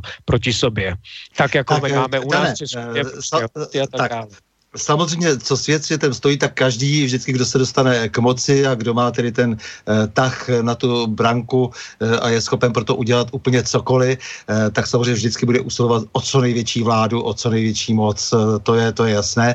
Eh, svým způsobem vlastně globalizaci, eh, globalizaci v malém eh, představovali už starověká impéria, ale nicméně nakonec to ty lidi natolik svírá a eh, objeví se tam tolik faktorů, eh, které vlastně vlastně destruují ten samotný eh, model, tu představu třeba té úzké skupiny lidí, eh, kteří mají pocit, že mají právo na všechno, že nakonec se to všechno zbourá. Ano, může k tomu dojít za nějakého kataklizmatu, eh, který je velmi nepříjemný, protože třeba vyhyne eh, tak jako po pádu říše římské eh, devadesát procent na, na té, v té západní části devadesát procent obyvatelstva. Eh, nicméně eh, někdy tomu tak není a stejně se změní systém, změní se vládci, samozřejmě zase přijdou ti, kteří o něco takového usilují, ale vždy se musíme snažit tu, tu smyčku, která se utahuje, přece jenom odtáhnout si od toho krku. A já si myslím, že teď jsou tady docela takové zajímavé aktuality. A to třeba, vezmu to o těch nejaktuálnějších volebních, třeba v Durinsku, v sousedním Německu vyhrála Die Linke a druhá byla A F D, třetí C D U, protože C D U se znemožňuje už natolik, že opravdu odplouvá postupně v jednotlivých zemích spolkových. Umbrie zase v Itálii, La Lega Matteo Salviniho třicet osm procent, Forza Italia plus Forza Italia mají padesát sedm celá pět procent v tomto regionu. A co je nejzajímavější, je samozřejmě ten, hlavně ten pohyb na té velké scéně. Teď se mluvilo o té Číně, o Rusku se musíme stále bavit vážněji, protože obě tyto země, jestliže do určité míry vytvořila, vytvořilo Rusko Číně týl a Čína se stala ekonomickým tahounem číslo jedna, do budoucna na tu dvojku pretenduje, pretenduje Indie, tak to je takový pohyb, který se už začíná obtížně jako z nějakého jednoho hnízda dát ovládat. Takže si myslím, že spousta věcí se bude měnit, spousta věcí, spousta vazeb bude praskat ve švech a to je poněkud nadějné, i když se to samozřejmě může dít za nějakých ohavných okolností. Dnes po tom konfliktu v Sýrii, kdy tedy, kdy tedy Američané vlastně vydali na pospas Kurdy a ukázali opravdu, v čem, v čem je ten její celý problém, tak vidíš prostě, že nakonec, jo, že tam vlastně obsadili ta ropná pole syrská a Rusové jim to vyfotili ze satelitu a řekli jasně, Spojené státy normálně kradou ropu a zpracovávají jinde, kradou vlastnictví syrského státu. Tak, tak co jiného čekat od země, která tak, ukradla ale, ale pozor, pozor, no jasně, ale ti, ti, ti, ti Američané, kteří se v podstatě stahují a prohráli nebo prohráli společně s, i s tou Evropou, s evropskou politikou, tak dneska moc hezky napsal Die Welt. Konflikt Sýrie vedl ke globální porážce Západu. Západ bude muset stále více respektovat strategické požadavky Moskvy. A teď nejde o to, že bych chtěl nadržovat nějaké velmoci. Ale ukázalo se, že se, že se žádá tady nějaké, nebo že i přirozeně prostě vzniká nějaké vyrovnávání těch sil. Že na jedné straně jsou tyto velmoci, v tom syrském konfliktu se ukazuje, že Sýrie společně s Ruskem a Iránem si zjednali nějak svůj pořádek i po dohodě teda s Tureckem, ať už se e, to stalo jakkoliv. Já jsem si všiml dnes v našem tisku, že se i tyto informace objevují a vidím, že reakce čtenářů e, těch, tedy v těch četech, třeba i v těch mainstreamových médiích e, jsou diametrálně jiné, než byly třeba ještě před půl rokem.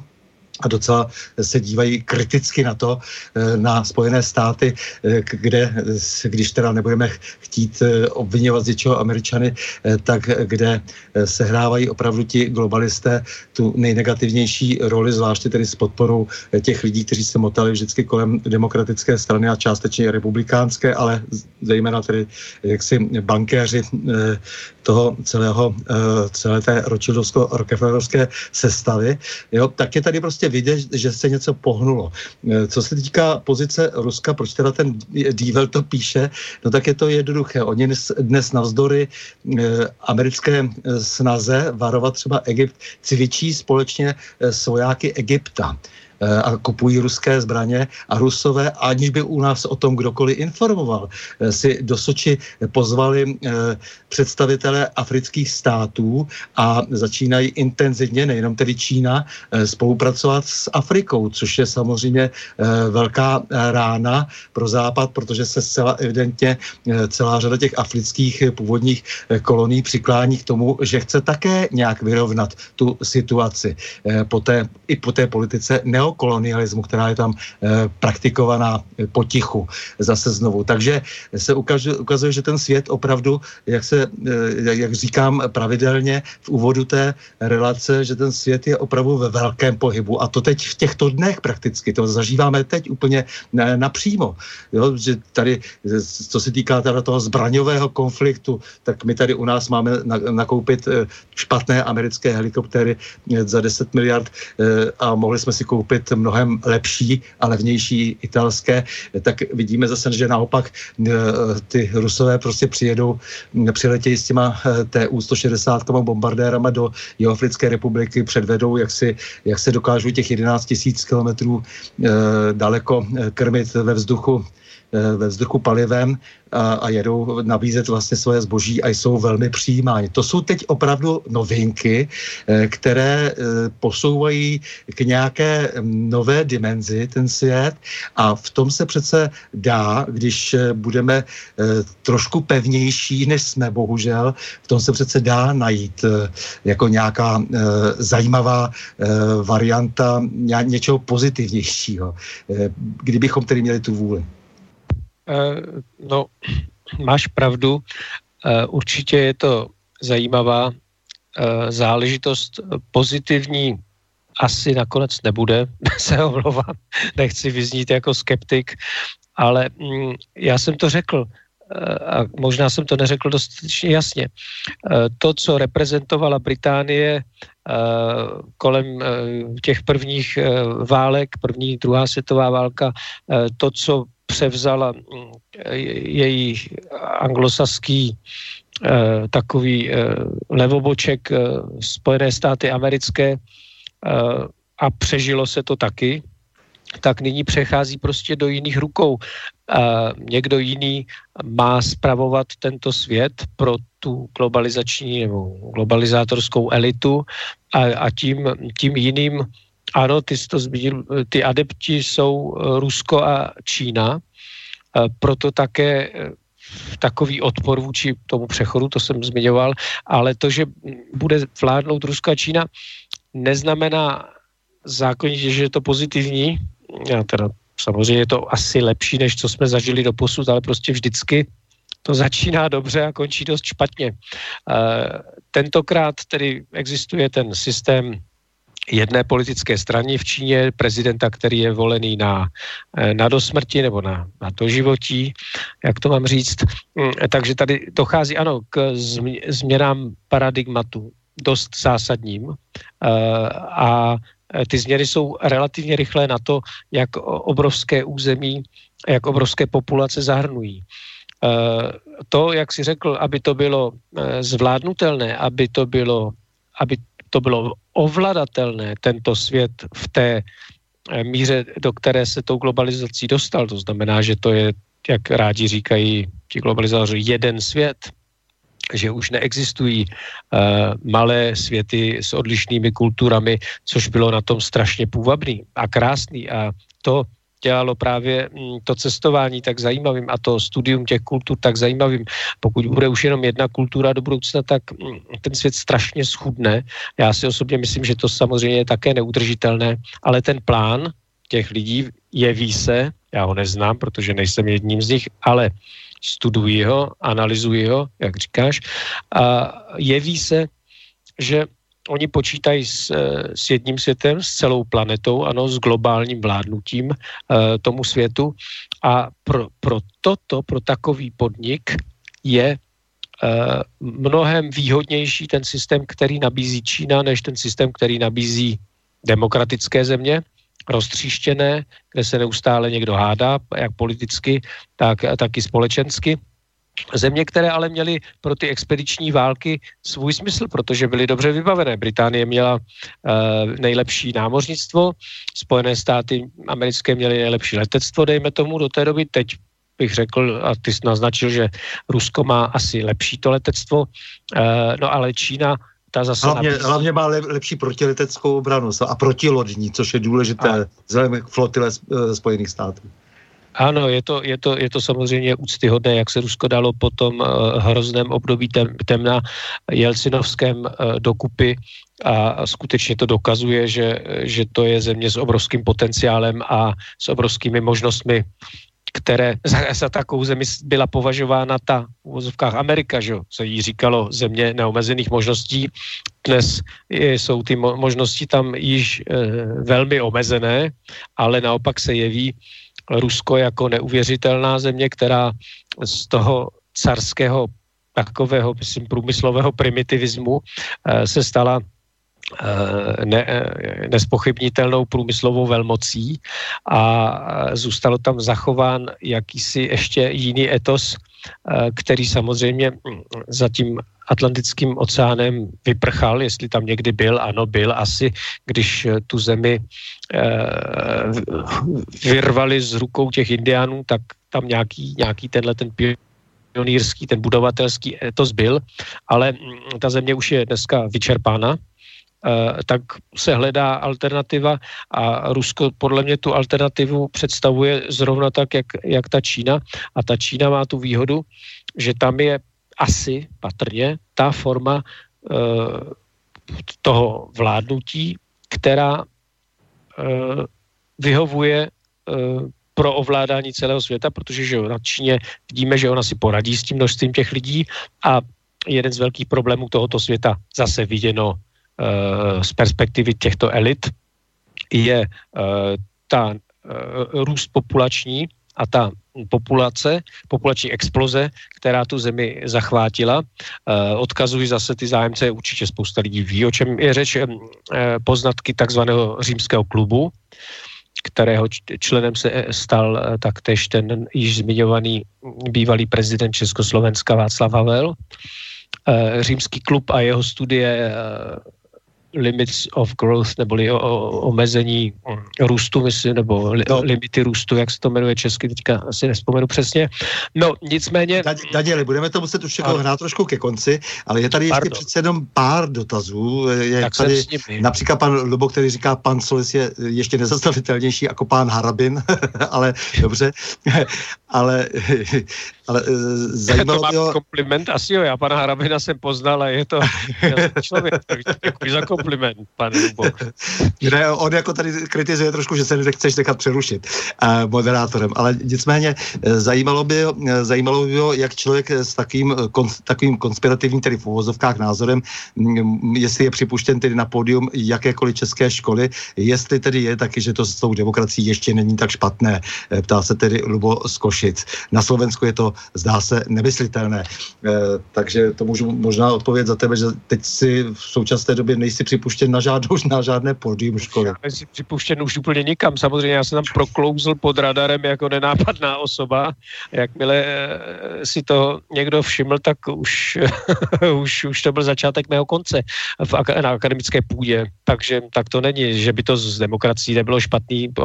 Obávám se, že je to horší, než si lidé myslí. Tady ještě otázka z paní Evelíny, která se ptá, na Rakou, že Rakousko-Uhersko nemělo dobrou politiku vůči Českému království a reálně Čechy utlačovali, neposkytovali nám například vyrovnání jako Uhersku, takže v tomto podhoubí se snad využilo proti rakouských nálad. Nyní v tom tak trochu podobnost Vídeň, centrum tehdy a dnes Brusel, tak to si myslím, že se dá krátce možná pojmout, ale jenom opravdu třeba jednou dvěma větama. Uh, tak um, samozřejmě Rak- Rakousko, a já se ho nezastávám, jenom protože jsem tam nějakou dobu žil, naopak, já jsem ho poznal a je to, bych řekl, m, taková... No, v Rakousko-Uhersku se nežil. Šla o, to, o ten grandeur, o tu velikost svojí naprosto, jako tam zůstali jenom, uh, pravdu bych řekl, sedláci, A, a Češi, kteří pracovali u té vrchnosti a ovládli to tam politicky a podle toho to tam taky vypadá. Ale dobře, to nebylo jenom, že zde, ale i celá ta první světová válka oficiálně začala samozřejmě vraždou Ferdinanda, ke které došlo machinacemi Britů přes Francouze a Rusy. Bylo to velice komplikované, ale je to popsáno dobře v té knize, kterou jsem okrajově zmínil. Uh, nicméně ano, podhoubí pro, proto musí vzniknout, když se chci zbavit nějaké, nějaké velmoci, chci um, rozparcelovat a zničit, tak si hledám právě, uh, právě ty elementy, uh, které um, zadrhnou ta kola, ten písek nasypu do, do toho stroje a ten tím pískem byli Srbové, byli byli Čechoslováci a byli i ti Maďaři, ale tam došlo k nějakému koncenzu nakonec. Mezi Maďar, Ma, Maďarsko bylo eh, přeci jenom na tom trochu jinak než, než Čechy. Maďarsko byla jakási brána taky proti těm eh, osmanským vpádům, takže mělo trochu, trochu jinou... No, můžeme možná k tomu jenom ocitovat eh, Gelfanda, to je tedy ten člověk, který eh, rozbil, nebo velmi, velkou zásluhu na rozbití Ruska za německé peníze, eh, takže ten si potom sypal popel na hlavu v roce devatenáct set dvacet čtyři, když umíral, tak říkal, pomohli jsme rozbít vlastně eh, Evropu, Rusko, Rakousko, Uhersko jako národníkový stát a stojíme před další světovou válkou, takže to si mumlal pro sebe v roce devatenáct set dvacet čtyři. Bělenec Rozy Luxemburgové, jo, který taky tady mimochodem nejenom Rusko, ale i Turecko zničil, protože uh, tam podporoval těmi samými penězmi mladoturky, tehdy Parvus, genocidu proti Arménům, že jo, třeba, no. No, no, no, no, tak ten si může rvat lva, na smrtelné posteli vlasy, to byl, to ale byl, jeho život byl, hovoří sám za sebe. To byl zločinec a i tento zločinec, tedy super zločinec, vlastně v tom roce dvacet čtyři nakonec vlastně se přiznává k tomu, že ho tedy před tohoto teda nechtěl, jako jo, ale samozřejmě sám ochotně se dal do služeb a sám to vlastně celé vymýšlel a spolu vymýšlel, vytvářel ten recept celý a a pak byl překvapen, jak to, jak to skončilo. No takže já nevím, my už se budeme muset chýlit ke konci. Sice tady ještě pan Karel píše, pane Boris, ať klidně pan Novotný natáhne relaci, dnes je to velmi zajímavé, takže vidíš, pochvala od posluchače, ale asi pravděpodobně už budeme končit, protože máme přece jenom vymezený čas malé, přes toupení nám je samozřejmě dovoleno, to jsme už učinili těmi pěti minutami, no takže bylo by toho napovídání hrozně moc. Já jsem měl na tebe připraveno spoustu otázek, ale ty si trošku odbíhal do různých směrů, byť si určitě říkal zajímavé, velmi zajímavé věci. Já... Ty... Tedy, jak... ctěným posluchačům, tak tobě, no pokud je tam nějaká otázka, která ti nedá spát, tak ještě ji klidně polož, já ji budu velice no, slušně my, my, my musíme také, my musíme respektovat také redakci samozřejmě, takže nemůžeme... Jo, my už se, přetahujeme, tak to, pardon, to se loučím. Ne, ne, ještě, ještě, ještě, ještě, ne, ještě se takhle nemusíme úplně divoce loučit, ale, ale jako nicméně, já jsem chtěl jenom, aby lidé viděli, jak si, jak erudovaný, vzdělaný, talentovaný, inteligentní člověk, a protože jsme kamarádi, tak velmi lidský, přátelský, slušný, se vším všady, skromný, um, protože opravdu tě znám velmi dobře, takže si myslím, že můžu všechna tahle ta adjektiva vyjmenovat. Uh, jak může být vlastně v tom, v tom, tom současném uh, takovém podivném, opět jaksi zglajšaltovaném, jakoby společném názoru, který připomíná jak, jakési hnutí prostě z padesátých let, možná v některých, v některých ohledech ještě, ještě horší, tak jak může být prostě ostrakizován, vylučován z institucí, ze společenského života a tak dále. Jo, ty sám samozřejmě máš obrovské množství přátel, kteří si tě velmi cení, ale nicméně ten establishment tě nechce. Je to samozřejmě pro tebe velké vyznamenání spíš a je to, znamená to, že jsi velmi poctí ve svém konání, jo, takže já ti, milý Danieli, moc děkuju za příjemný a otevřený rozhovor, za to, že se nevzdáváš, že pro nás pořád objevíš nové, i když často nepříjemné skutečnosti a nové úhly pohledu na svět, a za to, že svou, svými schopnostmi, že své schopnosti dáváš do služeb hledačů pravdy taky, protože často lidi, kteří své nějaké schopnosti a možnosti mají, tak je používají spíše k zastírání zla a někdy hodně velkého zla. Tak díky moc. Rádo se stalo, jsem samozřejmě k dispozici, když už ten elán trochu uvadl a na to mě mrzí nejvíc ne to, že já nemám nějak jakých pozic a funkcí, jak akademickém nebo, nebo jiném, ale spíš to, že jsem měl nějaký mimořádný štěstí skutečně poznat ty věci z různých úhlů a nazbírat fakt hodně zajímavých zkušeností, o které bych se rád podělil k tomu, aby, aby lidi byli vybaveni více, zejména ti mladí, do toho života a do toho, co je čeká, protože, jak už jsem řekl, nemyslím si, že to bude moc dobré, to, co ještě bude následovat, i když to tak trochu zaniklo v tom, v tom mém vodopádu slov, tak... No, právě já jsem trošku tě ani nechtěl vlastně přerušit, říkal jsem si, že tam je spousta věcí, které, které budou určitě lidi zajímat, i když jsem si říkal, že bychom to měli lépe strukturovat, takže já jenom si myslím, že se k tomu ke všemu pořád, já to furt slibuju, při každý té relaci slibuju, když je tady zajímavý... Když si zveš osobnosti, které jsou a, takhle nespoutaný... No a, a tě, tě, tak, tak všem, všem, všem vždycky slibuju, že se k tomu ke všemu vrátím a určitě to uděláme. Akorát, že jsou ještě jako další e, osobnosti, které by lidi měli poznat, které neznají a, a je potom e, škoda, že se nedostanou nikam a e, takže aspoň na ten svobodný vysílač, který, ze kterého se to pak i nějakým způsobem multiplikuje, no a pak si můžeme zužovat ta témata, vrátíme se k, ně, k ním opravdu v nějaké strukturovanější podobě, to, to slibuji a to se i to trochu dohodneme. Jo, takže... To mě skoro vyznělo, jako, že bych se ještě měl omluvit, že jsem ti nedopřál aby to, aby to rozhovor mluví... tak, jak jsi a, chtěl. A, ne, ne, ne, aby, aby jsme mohli některá ta témata pojmenovat blíž, protože ty máš opravdu těch informací strašně moc a, a je to škoda, že pak se nepodaří, aby, no nemůže to ani zaznít. Jako, ty dvě hodiny jsou strašně málo. On vždycky každý říká, když začne ta relace, je dvě hodiny, to je hrozně dlouho. Ne, není to pravda. Tak snad někdy příště. Tak se moc těším. S vámi, milí posluchači, se také loučím a to s přáním, jako vždy, mějme se rádi, buďme svobodní, zpříjmení, nevěšme hlavu. Stojíme při svých bližních i národech a nepřátel se nelekejme a na množství nehleďme. Pořadu Na prvou změn se uslyšíme opět za týden v pondělí čtvrtého listopadu v obvyklých dvacet hodin a třicet minut, tedy naslyšenou a do počutia.